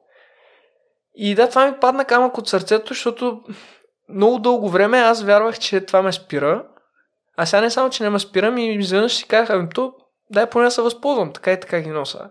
Защото първо питах, нали, с коце, мислихме, викам, добре, мога ли да ги загуба, в смисъл някакси да намаля мускулната маса. И той вика на теория, да, обаче, що би искал да го направиш, нали? те, те ти помагат, нали? И, и това беше много готино, че измерихме всичко в началото на блока. Това беше два месеца преди Спартатона.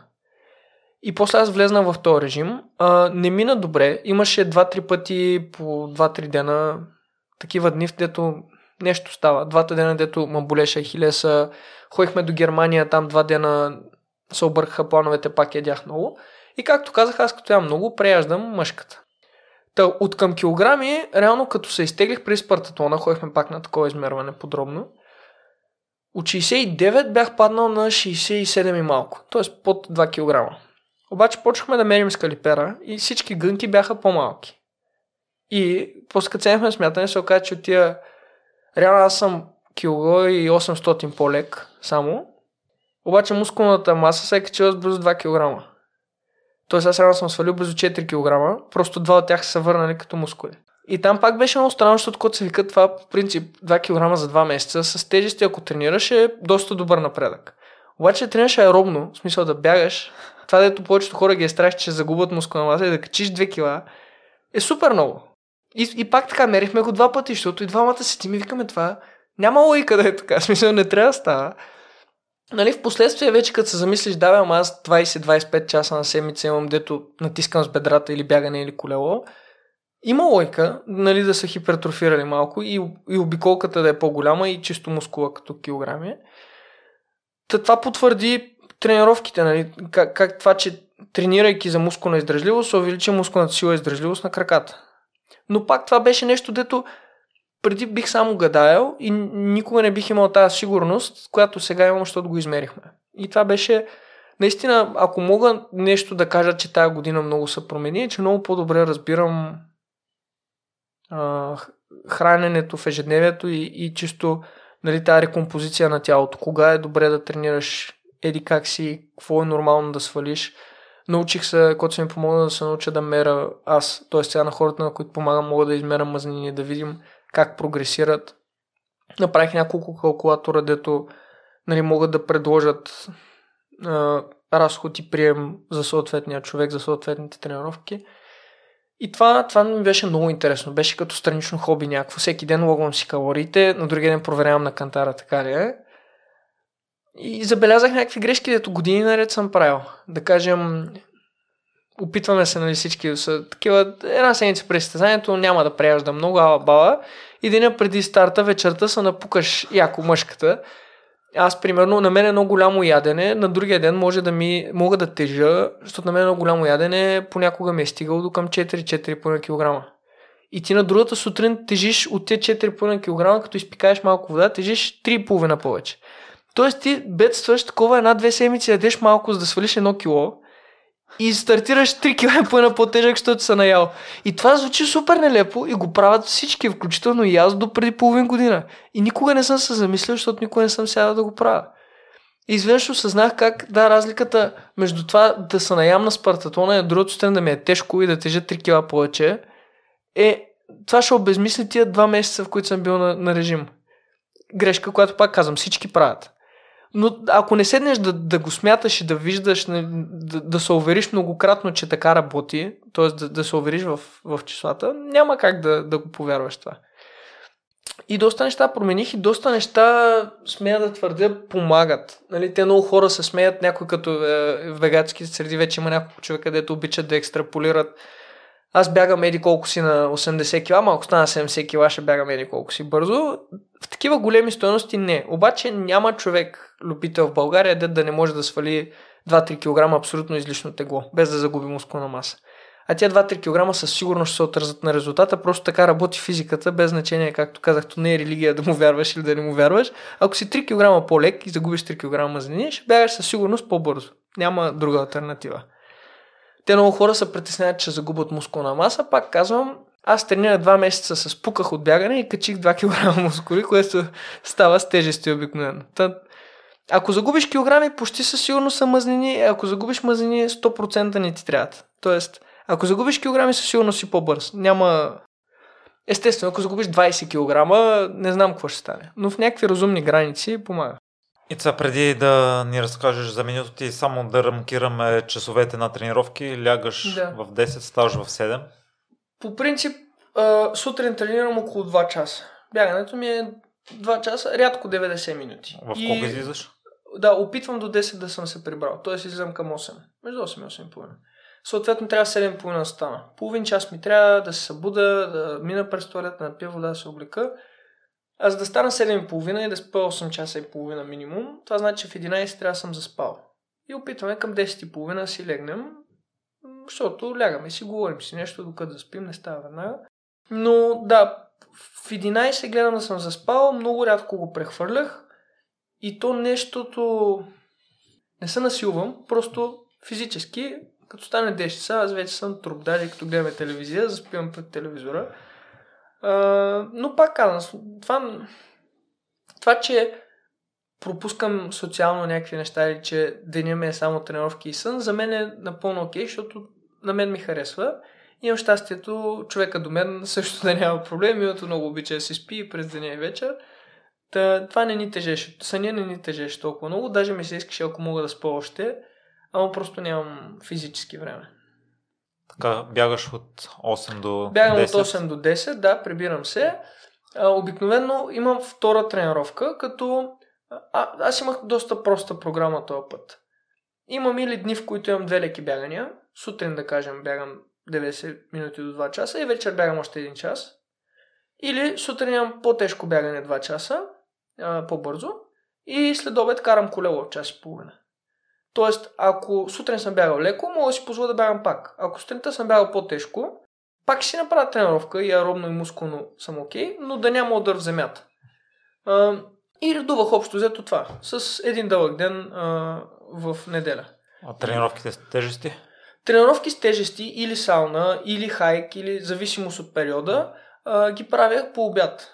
Тоест, аз Но, да кажем... Всеки ден? Да.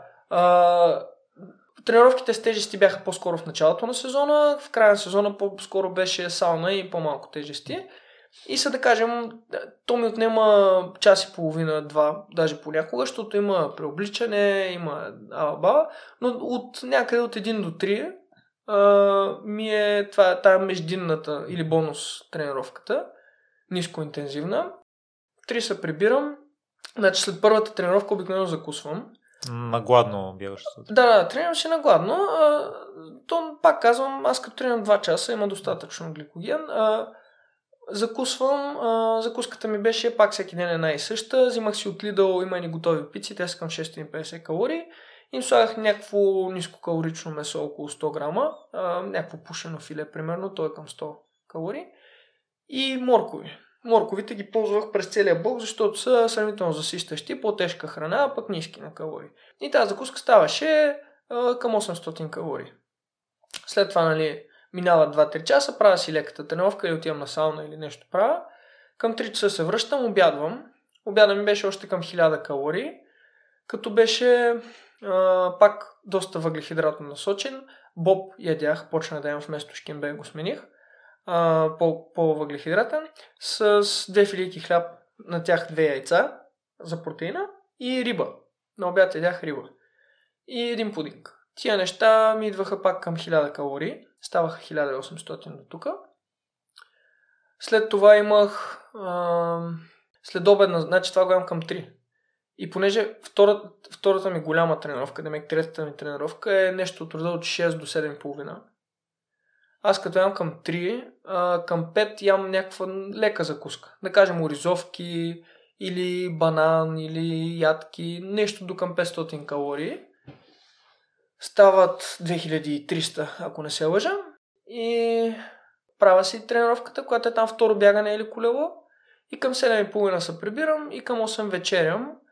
Ам, като вечерята пак ми е към 1000 калории. Правих си много често картофено пюре с някакво месо, а, понеже картофеното пюре е по-обемно, по-засищащо, е ниско калорично. И домати много. Примерно половин кило домати с, с другото. Пак с идеята да се заситя. А, и пудинг. Нали, пак 200 грама пудинг. И то още към 700 калории. И става 3000 и малко. И съответно всеки ден имах когато го усетя, че имам нужда, примерно мога да изям един пакет солети или още малко ризовки или нещо такова дребно въглехидратно. Но общо взето това е първа тренировка, закуска, междинна тренировка, там по обяд нещо, обяд, леко ядене, голяма тренировка, вечеря. И сега този блок, след вечеря, всеки ден излизахме на разходка още час и половина. Тоест от, примерно да кажем, от 8.30 до 10. А, просто исках да натрупам още време на крак и време по тъмно. Защото исках да чувствам комфортно по тъмно. Не, че имам някакви притеснения не ме е страх от тъмното. На Вито ще си бягам в тъмното, нямам никакъв проблем. Проблема ми е, когато цял ден съм, трени... съм бягал на състезание и съм изморен и дойде тъмното. И затова сега го симулирах, като всеки ден тренирам примерно 3-4 часа и вече излизаме час и половина на разходка по тъмно. И в главата ми аз съм изморен и е тъмно и не е страшно. В смисъл, не, т.е. обикновено под страшно имам преди пак не страх от тъмното, ами че почва да се доспива, нали, като се смени обстановката, тъмното предразполага за това да се чувстваш кофти. И като излезна и не се чувствам кофти, или там първите пъти ми беше малко кофти, защото съм някакъв офсет, за какво да излезаме на разходка. Обаче излизаме, излизаме, излизаме. И примерно за, за два месеца направихме 50 разходки, мисля. Тоест почти всеки ден, общо взето, сме ходили по час и половина. И като се върнем в 10 часа, оправяме се, в 10 половина си лягаме. Това беше. Тоест, имах две по-сериозни тренировки, които общо са към 3 часа и половина. Час и половина ходене и час и половина сауна или някакви много леки тежести. В смисъл в блока почти не съм клякал с такова, но при някакви физиоупражнения, повдигания, разни е такива. То общо реално ми ставаха примерно 6 часа, но от тях 3-3 часа е по по-сериозни и там другите 3 часа са някакви много, в смисъл ако разходката може да брои за тренировка, да. Но е време, което прекарвам пак подготвяйки се за състезания. И да, и след това се прибираме и си лягаме. И се възхищавам ти си на продуктивността и че не губиш никакво време. Доста добре ти е изчислено всичко. По какъв начин се справиш? Тъй като аз като съм си планувал нещо, може би понякога се туткам прекалено ага. много и усещам, че губя много време. Ами, при мен, както забеляза, аз имам два слота по 4 часа, в които работя. Всичкото друго време е заето. И аз знам, че ако се туткам един час, си легна в 12. Смисъл, нямам... Не е като да имам 5 часа и в тези 5 часа трябва да тренирам 2 и аз да мога да си избера. Аз ако не тренирам точно от 6 до 7 и половина, ще излезем на разходка в 9. Смисъл, и като, нали, един път се туткаш, излезеш 9, връщаш се, не се наспиваш на другия ден, ти е гадно. После след няколко дена пак така. И в един момент, като се опариш 5 пъти, си кажеш, добре, не ми се тренира сега, ама ще тренирам, защото искам да си легна на време. Но има дни, в които да, нещо се забавим и не излизаме на разходка. Нали, разходката и сауната, както казах, те са много време прекарано, но те са за тия последните 2-3-5% да че стискаш. Тоест, нали, това с няколко човека сме го коментирали вече, как аз отделям супер много време да се подготвя, но реално ти можеш да постигнеш 90% от тези резултати с час и половина на ден. Аз прекарам 6 часа за тия последни 10%. Ама това е, защото съм нали, максималист. Мисъл, искам да видя колко най-много мога. Но за един средностатистически любител, дето иска просто това да му е хобито и да не се напряга, абсолютно излишно е да ходи на сауна, да ходи на разходки по тъмно, да трябва прави 5, 10 и 20 тренировка и е такива неща. Та от тази гледна точка някой като слушаш си каже то пък нали, за какво се е филмирал, заради тия малки проценти. Смисъл просто, защото аз няма цял живот да тренирам. Искам в тия 2-3 години, дето мога да се отдам преди семейство, преди задължения. След това цял живот да си кажа, не можех повече. А не да си кажа, е, да, ама ако бях отишъл на сауна и бях свикнал с жегата, обаче и сега техна спартова и всички умират от жега, аз бях окей. Okay. Та не искам да има ако. Искам да съм някакъв, направих всичко, каквото знаех, всичко, каквото можах, раздадах се на макс и това ми беше максимума. И да, за сега е така. Но това, нали, с... Ако имам дете, нали, с живот и здраве, или пък ако съм на някаква работа по-изискваща, дето... Защото при мен работата изисква да си свършиш работата. Ама ако има нещо много сложно и ти го измисли за 4 часа, пък те си дали 8, никой не ти казва, ама и сега тия другите 4 часа трябва да седиш и да се правиш, че работиш, за да... Нали, не е такава от тия тъпите работи, дето трябва да правиш часове. Има да свършиш работа. И ако свършиш работата, всички са щастливи. Ти ако можеш за 15 минути да свършиш, те няма да те занимават. И от тази точка мога да си позволя да разделя на 2 по 4 часа или пък примерно 4 и 2 часа, защото нещо съм го направил по-бързо. С една по-изискваща работа, нали, по-стрикно от 9 до 5, това няма как да стане. Но сега в момента, докато има, мен лично ме кефи е така просто да се отдам на максимум и да, да взема всеки процент от тук и от там, да видя какво, какво ще стане. Та, това ти е трика за продуктивност, просто да си притиснат от времето. Да, в смисъл, когато, когато си притиснат, нямаш, нямаш опция да се забавиш. Еци, имаме въпроси от а, слушател и ми се иска да минем а, Добре. през тях, за да... Да, да видим какво. Аз не знаех, че има такава опция. Така, нека да започнем от а, тренировъчния блок. Като започнеш от а, тренировъчния блок, а, по какъв начин определяш а, какво да е натоварването през първата седмица? А само да кажа, преди да, да започне тренировъчен блок, все пак имаш някаква почивка. Да, значи за мен, а, да, набързо само да кажем, защото това много хора мисля, че не го разбират. А, тренировъчният блок е, за мен трае в перфектния случай някъде между 11 и 13 седмици, т.е. между 2 месеца и половина и 3 месеца. Но това е цялата подготовка за едно състезание. Това не значи, че ти от първия ден си на максимум. Първите, може би, 4 седмици, от то, зависи между 3 и 5 седмици, зависи колко време имаш, но първите седмици са едно постепенно вработване, защото ти обикновено блока го почваш в моя случай винаги след състезание. Тоест аз оня ден съм бягал, не мога от днес да почна да тренирам. Имам да кажем една седмица почивка. И чисто физически и психически, като се възстановиш след тази седмица, започваш блока за следващото състезание. Като той включва, примерно, първата седмица бягам постепенно. Първия ден 30 минути, 40, 50, нали? Вдигам ги, докато първият ми трешхолд е да мога да бягам час и половина леко. За повечето хора казвам час леко, нали? За мен час и половина. това ми е, това стига, значи казваш си, вече съм а, физически здрав, мога да започна да си мисля да тренирам. Защото докато не можеш да бягаш час леко, ти още не се възстанови от състезанието, няма изобщо какво да планираш. Та първата седмица е пълна почивка, втората седмица целта ми е да стигна до един час или там час и половина леко. След това вече третата седмица е първата по-структурирана, където опитвам всеки ден да бягам по час до час и половина леко. А, това ми е трета седмица, реално 20 дена след състезанието. И като, примерно всеки ден бягам час и половина леко и съм окей, okay, имам една последна седмица, която аз се наричам обемна или тестова, в която преекспонирам супер много натоварването. Да кажем, бягам 300 км тази седмица. Бягам всяка сутрин, в моя случай 90 минути и вечер 70. Всеки ден и примерно уикенда бягам един ден 3 часа, други ден 5 часа. И това е супер много бягане. Но аз знам, че ако нали, направя седмица почивка и после една седмица постепенно вдигна и после една седмица бягам 90, 90, 90, 90 и после една преекспонирам супер много, това, това градиране е стигнало до, стигнало до над нивото на натоварване на блок. И ако до там всичко е наред и не се щупи, аз след това мога вече да почна да си тренирам спокойно, защото аз ако знам, че съм изкарал 300 км тази седмица, после като имам 200, дори да има тренировки и напълване няма бала, ще се чувствам сигурен, че ще стане. Та реално имам тия 3-4 седмици до преекспонирането и после вече връщам педала и тогава почва структурираните и структурираните са ми 7-8 седмици. И в тях вече имам за първ път тренировки, защото ние на хората, които помагам, аз ги уча, че имаш бягане и тренировка. Бягането ти е леко бягане, излизаш и бягаш, някаква продължителност. Тренировката я отбелязваме с червено, тя е не, нещо конкретно. Трябва да бягаш с такъв пейс, такова време, тия километри, нали? нещо, някакво по-голямо натоварване. Не е просто 3 от 10 натоварване, излизаш и бягаш там да разбягаш. И първите ми тренировки почват след преекспонираната седмица. И да кажем, те примерно през ден или през два имам някакво по-тежко бягане. То блок бяха вторник и четвъртък. И вторник и четвъртък правех а, сутрин изграждащо бягане, което е някакво...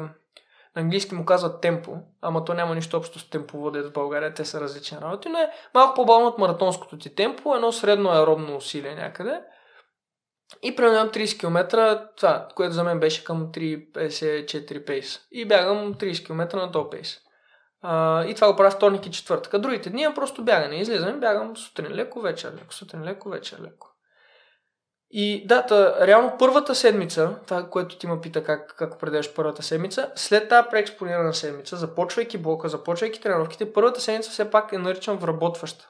Тоест, ние пак примерно ще имаш изграждащо бягане, нали, вече няма да е само леко, но то ще е по-късо.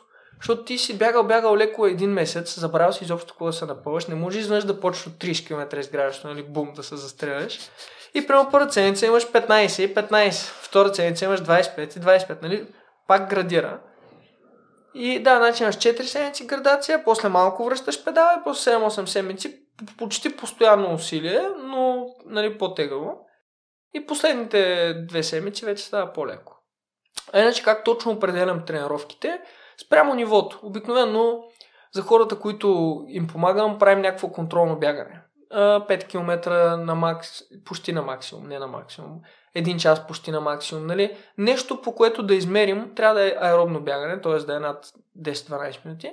Нещо по което да измерим обективно горе-долу на какво ниво е този човек.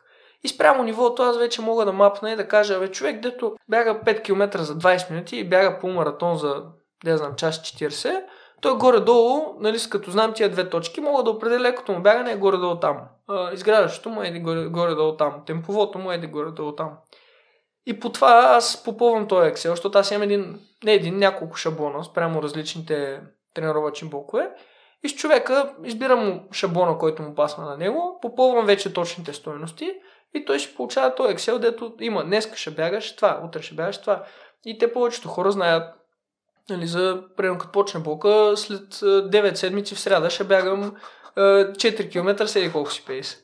И нали, сега, то естествено може да се промени. Аз на всички им казвам, програмата не е закон, нали, сега ако не се чувстваш добре или ако прогресираш пак по-бързо, ще го променим, но структурата е една и съща. Сега дали ще бягаш темповото си с 5 секунди на километър по-бързо или с 10 по-бавно, това са спрямо деня го определяме.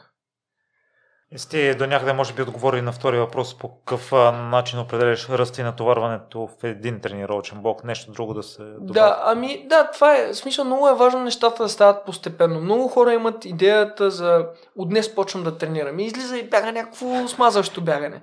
Не става така. Смисъл, най-малкото за повечето хора, ако просто излизат всеки ден бягат леко, това ще е по-голям прогрес от всичките интервали, да могат да направят на света. Но нали, хората обичат да им е тежко, да им е гадно и също време, толкова ти е гадно, не може всеки ден по 2 часа ти е гадно.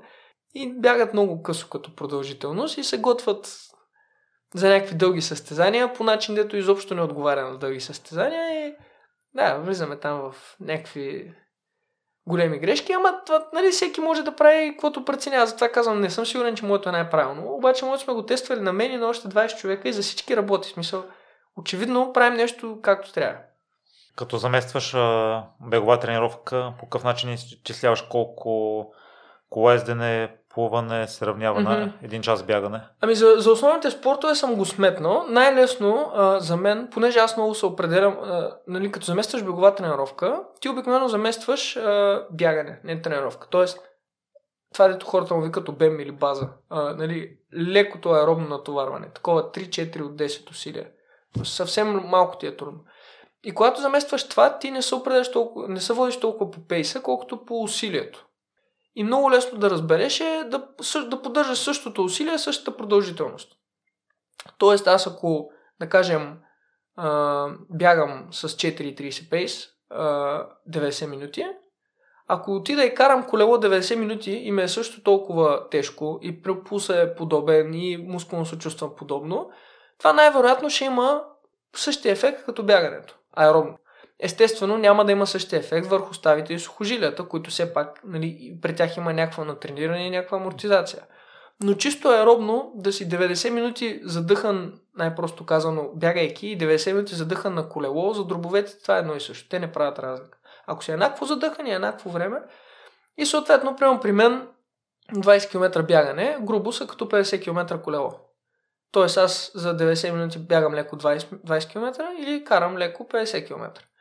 И, и като, чисто като калорийно е много близо. Примерно бягането ми е 90 минути ми е към 1200-300 калории, колелото е към 1000, но естествено там не си носиш тялото, седиш, така че пак това също потвърждава, че са много близки усилия.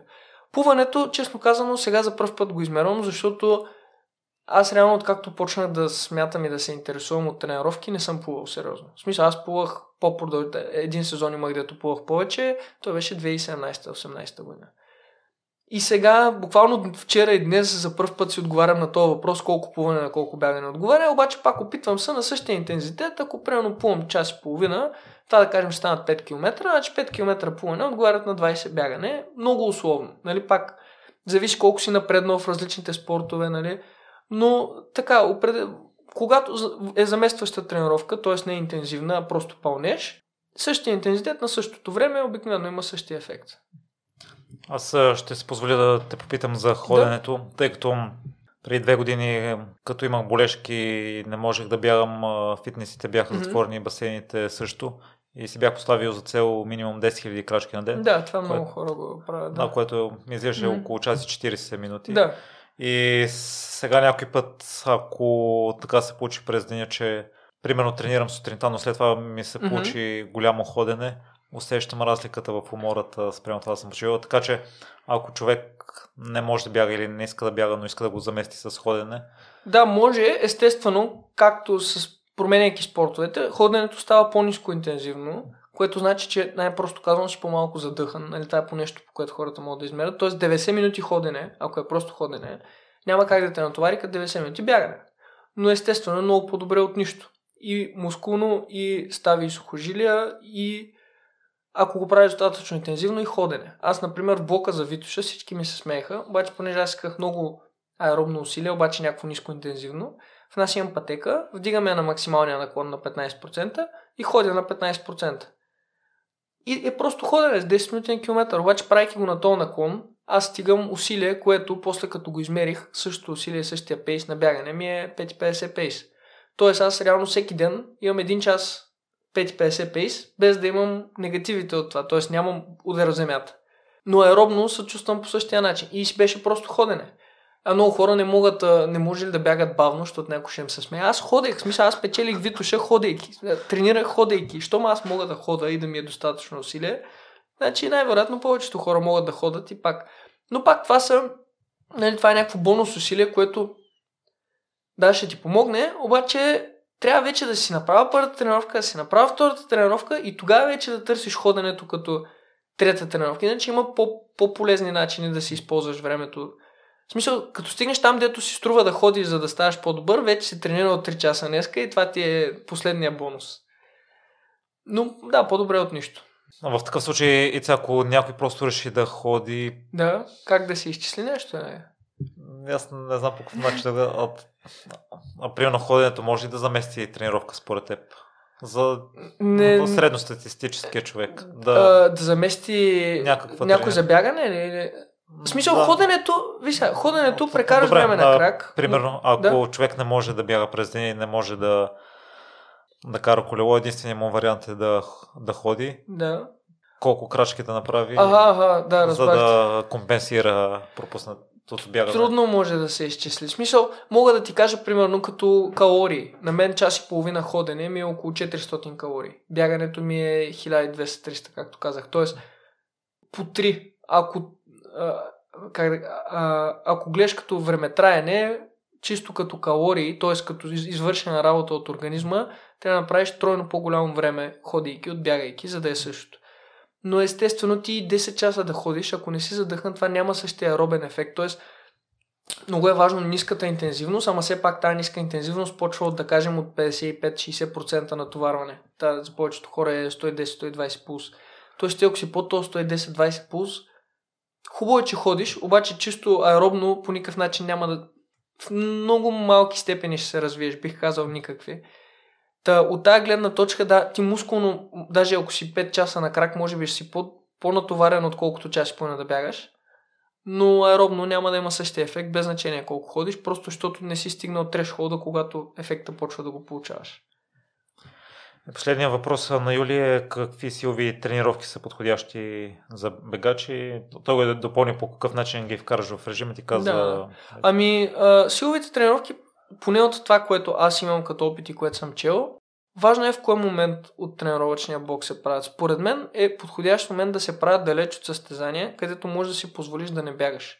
Имах опит с един наш, няма да казвам кой, ама бегач, който искаше да му помагам да се подготвя за едно голямо състезание, усилие, който е много маниачен по силовите тренировки и да, те много могат да помогнат. Аз лично се давам за пример като някой, дето очевидно силовите тренировки помагат, но не когато са на цената на бягането.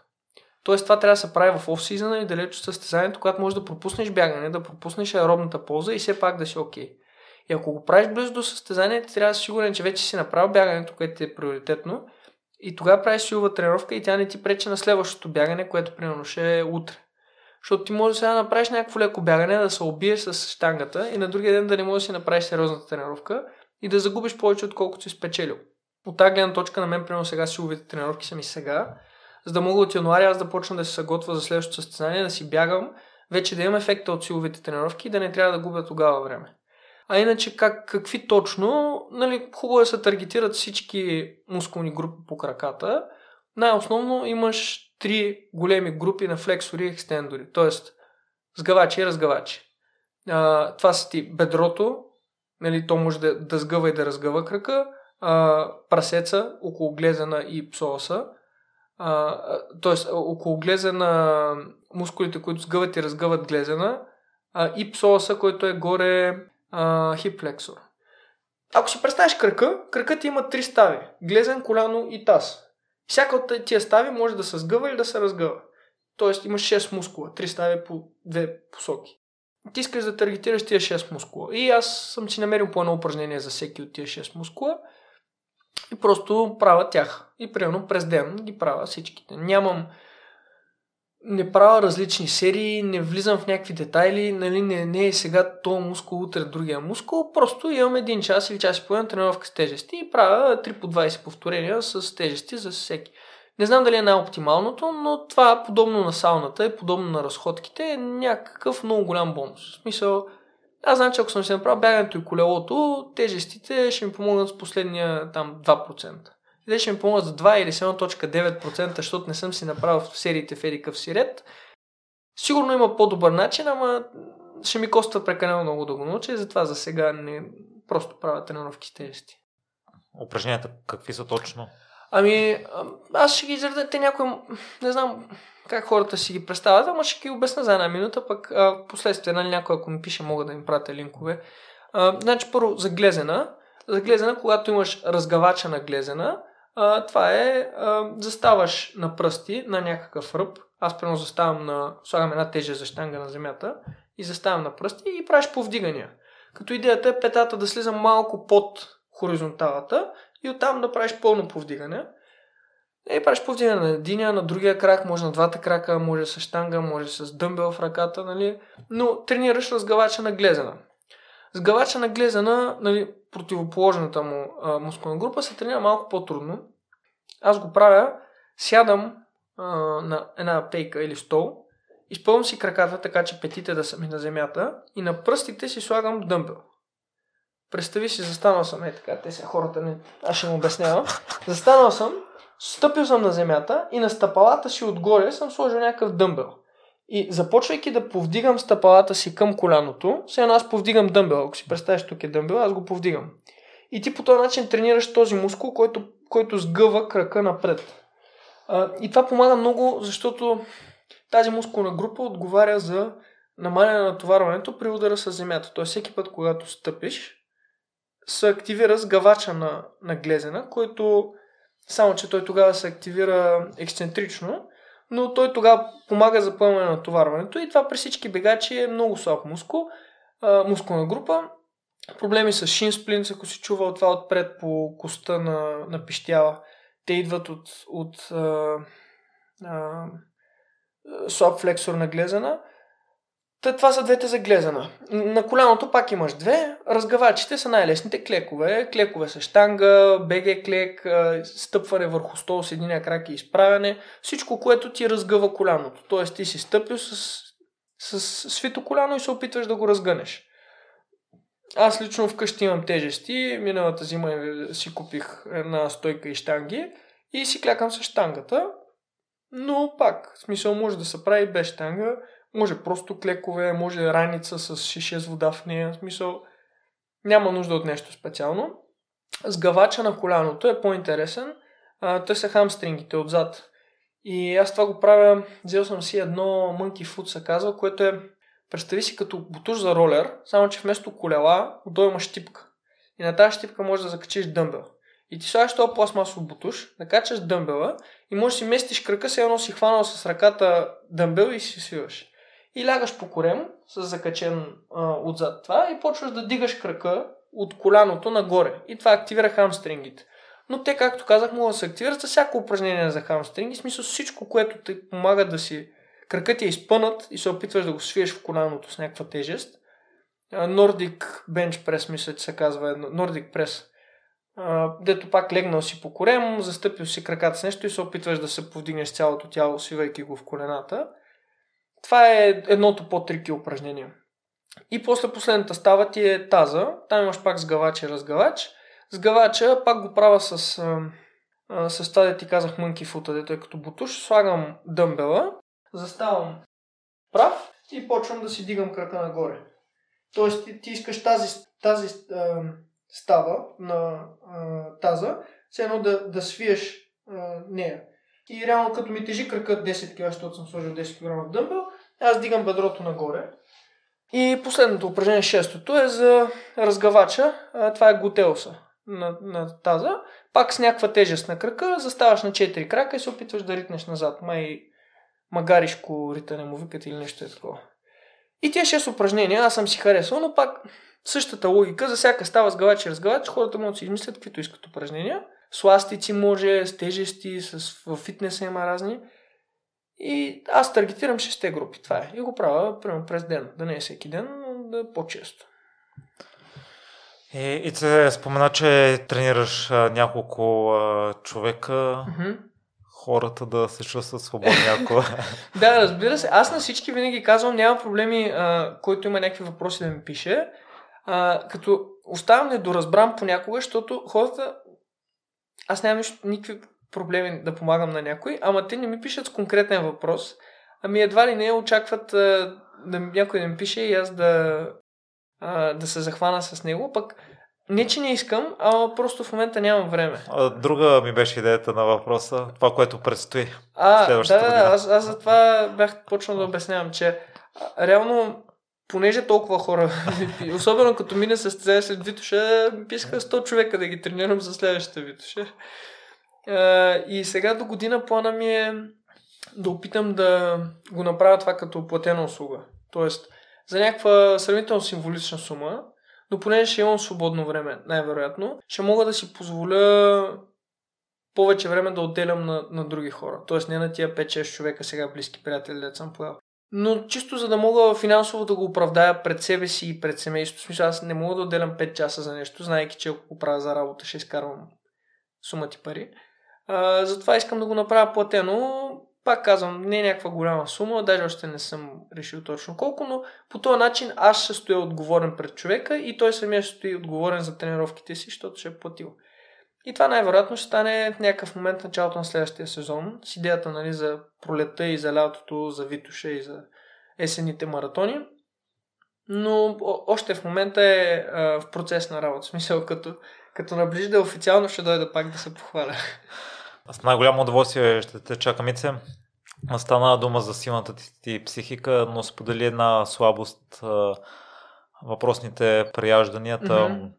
Кое отново възпира такъв силен човек като теб да допусне такъв тип елементарни грешки, при положение, че има много да. методи да го компенсираш? А, трудното е, че това, което често пак с миналото сме открили, аз мога, имам самочувствие, че мога да стискам много зъби, когато виждам смисъл. В момента, в който загубя смисъл да стискам зъби, нямам ли мотивация, не става. И както ти казах, при мен това става, като видя, че съм на червено. Аз знам, че да си на 1000 калории червено и 10 000 калории червено е различно. Но за мен, като видя червено, психически е, съм някакъв, то ден го провалих. И като съм го провалил, предпочитам да се чувствам добре, за да мога следващите 10 да съм окей. Okay. Но пак, а, нали, за тия два месеца калориен дефицит а, с 7 седмици дефицит и общо 7-8 дена прияждане съм свалил 2 кг, трябваше да съм свалил 4-5. Да, така да, реално съм свалил 3,5, защото нали, заради мускулната маса, ама да, имам, имам още едни 2-3 кг, дето можеше да ги няма, но и това подобно на други допълнителни работи се опитвам да предотвратя бърнаут. Тоест за мен най-важно е да бягането да мине окей, okay, след това втората тренировка да мине окей и след това вече да, ако мога да сваля килограми ще е супер, да, ако отида на сауна ще е супер или на разходка, но това не са неща, дето, в смисъл, ако усетя, че ми става трудно, предпочитам да, да отстъпя там, отколкото да отстъпя бягането и да не си направя бягането. И както казах, не съм професионален спортист, нали, трябва да правя компромиси някъде психически и предпочитам, а затова и толкова време отлагах да започна да си следя калориите, защото знам колко много коства психически това да знаеш. Не искам само това да изям, пак съм гладен. И просто дните, в които не се чувствам окей, там давам задна, за да мога на другия ден да бягам и да, не, да се чувствам добре. Аз също като те обичам да ям и като ми каза менюто ти ми звучи много малко, като количеството яда и тези 13 000 калории, с какво ги пълниш? Ами... А ти а всъщност в Добре. тези дни успяваш ли все пак да си направиш поне да, една тренировка? Да, една тренировка винаги. Смисъл, пълни почивки, мисля, че ти 6 месеца имам 7 или 8 дена, като 5 от тях са след Витуша. Смисъл, няма много дни, дет не съм тренирал. Но да, примерно в тия дни, дето ям нали, от 10 до 15 хиляди калории, имам много сладко. Примерно, обикновено ще ти кажа как се проваля един ден.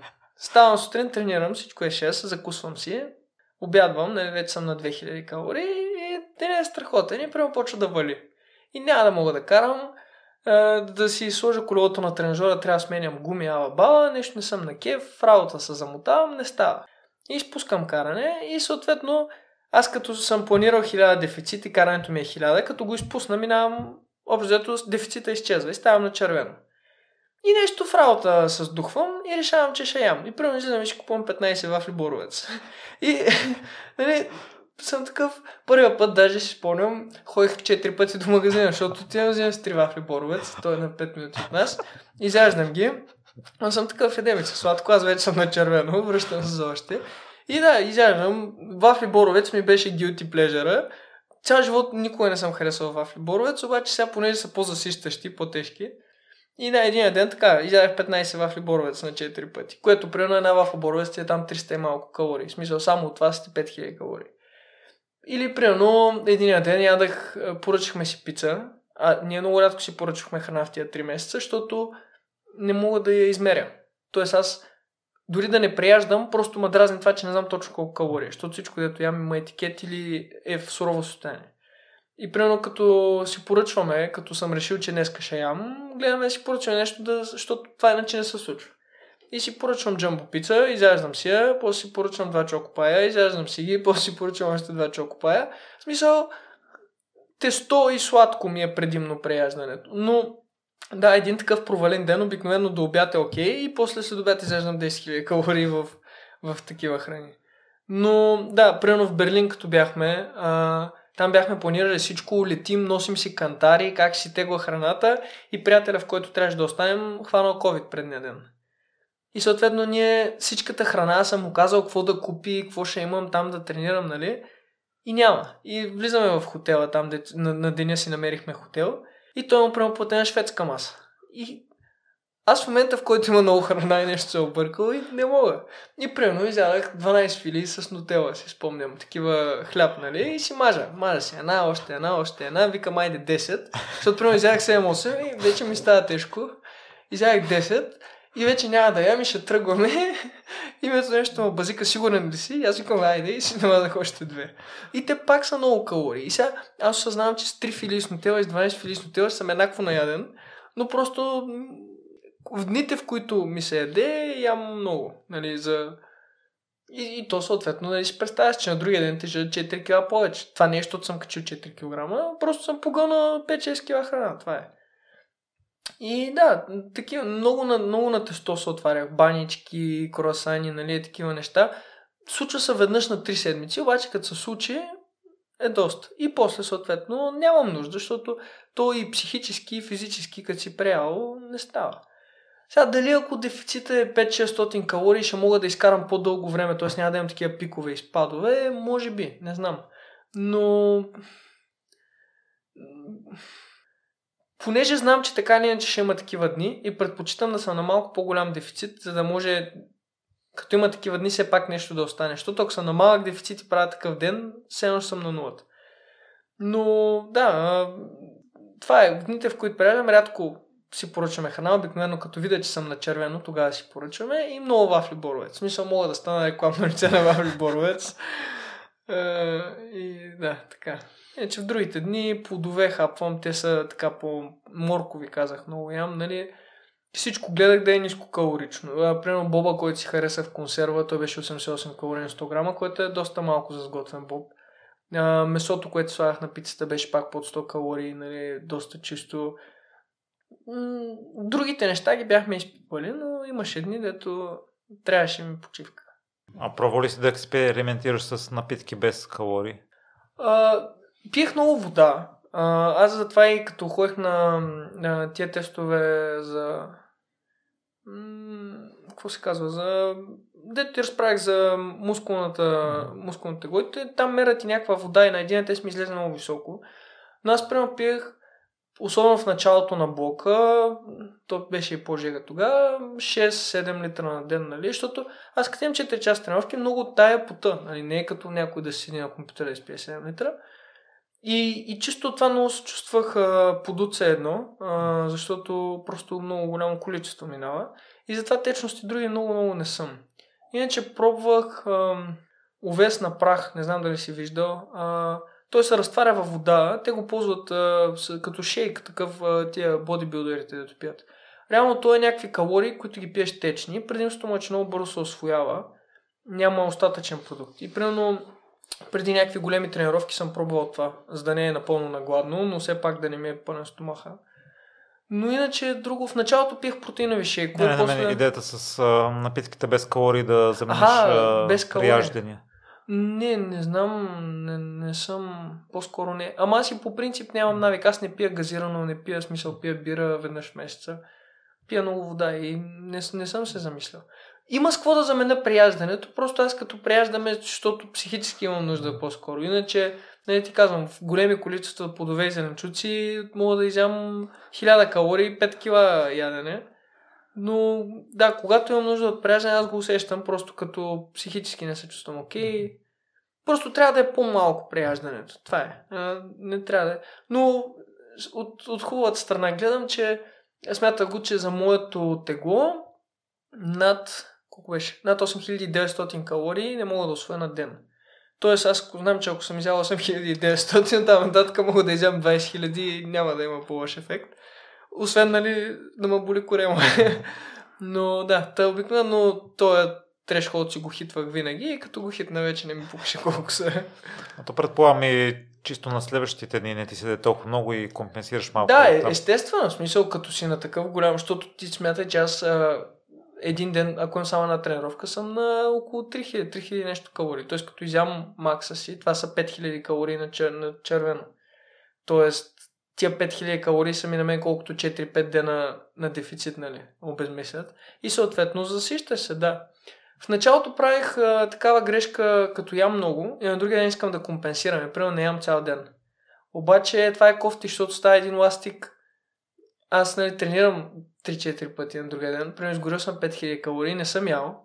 И да, от 5000 на червено стана 5000 на зелено, обаче пък на следващия ден, като си бил на 5000 калории дефицит, се чувстваш като подметка, защото ти, тялото ти няма, той гликоген е свършил вчера по обяд, и от тогава си имал две тренировки, спал си и сега пак тренираш. И по-скоро към края на блока вече си поставих за цел, въпреки че знам, че мога да стисна зъби и да не ям 30 часа докато тренирам, в дългосрочен ефект това да съм 5000 калории назад беше по-добре, отколкото да не съм назад, ама да ми е коствало супер много психически и физически. И просто спрях да компенсирам, нали, на, примерно спускам закуската, ама си ям обяд и вечеря, въпреки че съм приял на предния ден, защото ако не ям, нали, пак казвам, мога, мога да не ям, ама не, не става по-добре. и за това не знам дали в такъв случай би го прилил като слабост, така че а, дали имаш друга слабост или някоя слабост. Не, не, това, да с, аз със сигурност имам много слабости. Аз не искам да звуча като, нали, не съм Дейвид Когинс някакъв. нали, има някои неща, които нали, знам, че мога да... Примерно сега на Спартатона, нали, ти казах, като правих тестовото бягане до Стара Загора, ми се отлепи ногтя около 130 км и на 150 спрях. Сега на Спартатона същия нокът ми се отлепи на 90 и бягах с отлепения нокът, такъв да се мърда 60 км. И не казвам, че е някаква болка да ти отрежат крака, ама е неприятно. Но си бягах и си знаех, че си завършим. Аз си бях казал, това ако случи на състезание, изобщо не ми пука. Нали? Сега на тренировка не, не искам да ме боли. Та за някакви работи знам, че мога да понеса някаква болка. Обаче опитвам се да все повече да търся оправдание. Тоест, не да търся оправдание да не го правя, ами да си мисля има ли смисъл да, да я търпя. И понякога в случая, в който, да кажем, психически не се чувствам добре, има ли смисъл да търпя или мога да се наеме да се чувствам супер и после се тренирам. Като да, смисъл, ще тежа половин килограм повече, ама ще тренирам една седмица по-яко. И да, може би, както е на Спартатона, може би там, ако бях стиснал зъби, може би ще я да завърша, ама на каква цена и с какво време, не знам. Та, в никакъв случай не твърдя, че съм някакъв супер хардкор гай, но има неща, за които мога да стискам зъби и неща, за които не си струва и предпочитам да не го правя и това може би е слабост до някъде. Е, но, но до, до някъде е разумно, тъй като ако пък преклено много стиш, стискаш зъби на тренировки, няма да стане резерв. Това, което сподели да, да. в епизода. Така е. А, въпросът е, че то това е много, много лесно може да се подхлъзне, защото на всяко състезание някой като спре и ай сега аз като спрях и започват едни коментари, браво, ти взе разумно решение. Да, ама ако всеки път като те е гадно и спираш, нали, то всеки път ще е разумно решение и никога няма да го направиш. Тоест ти ако не прехвърлиш тая граница на комфорта, а, в смисъл, да, понякога е неразумно да продължиш, в смисъл неразумно е да не си ял 30 часа и да ти е петата тренировка, обаче понякога трябва да направиш това, за да има ефект. И да, много е тънка граница, кое е разумно и кое не е, обаче да, много хора забелязвам как това е като слушам си тялото. Някой като го питам, а какво става три дена не си бягал? Слушам си тялото, изморен съм. Е, хубаво е, брат, ама. Чуй го първия ден, втория ден, ама. А, в смисъл, много хора го приемат прекалено на сериозно това. Тъй и с разумното, нали, супер е да спреш в разумен момент, ама не всяко спиране е просто, защото си разумен. Понякога трябва да стиснеш зъби. И, и се накрая едно послание за слушателя, който е загубил смисъл в търсене на смисъл, иска да намери това нещо, което, mm-hmm. за което си заслужава да, да, да стисне зъби? Ами, аз след два месеца ще плувам 10 км. Нито обичам да плувам, нито по някакъв начин това ми пука. Според мен, в каквото и да правиш живота, на мен лично много ми помага и вярвам на много хора да имаш някаква цел. Като си загубил смисъл, намери го. Смисъл, намери нещо, което те кара без значение дали в работа, или дали в тренировка, или в живота. Нещо, което да си кажеш, работа за това нещо. Било то в моят случай аз ще хода и ще плувам без да обичам да плувам или някой ще седне да учи чужд език всеки ден без да му се учи или някой ще излезе да прави whatever, защото трябва. В смисъл, по-активно трябва да, да търсиш следващото голямо нещо. Не да чакаш да те удари от някъде. Аз поне, на мен това много ми помага. Изключително ти благодаря за отделеното време. И се, до момента си ми е гостувал два пъти като атлет. Надявам се следващия пъти като успешен предприемач. да, ми е радвам се и аз ще съм тук и наистина мен много ми харесва да си говорим и се надявам до година да се видим пак. Със сигурност. Добре. Успехи си, да кажем, в Facebook. И, и, и пак тича, да. На Ицо пак тича, каквото има там да ме търсят.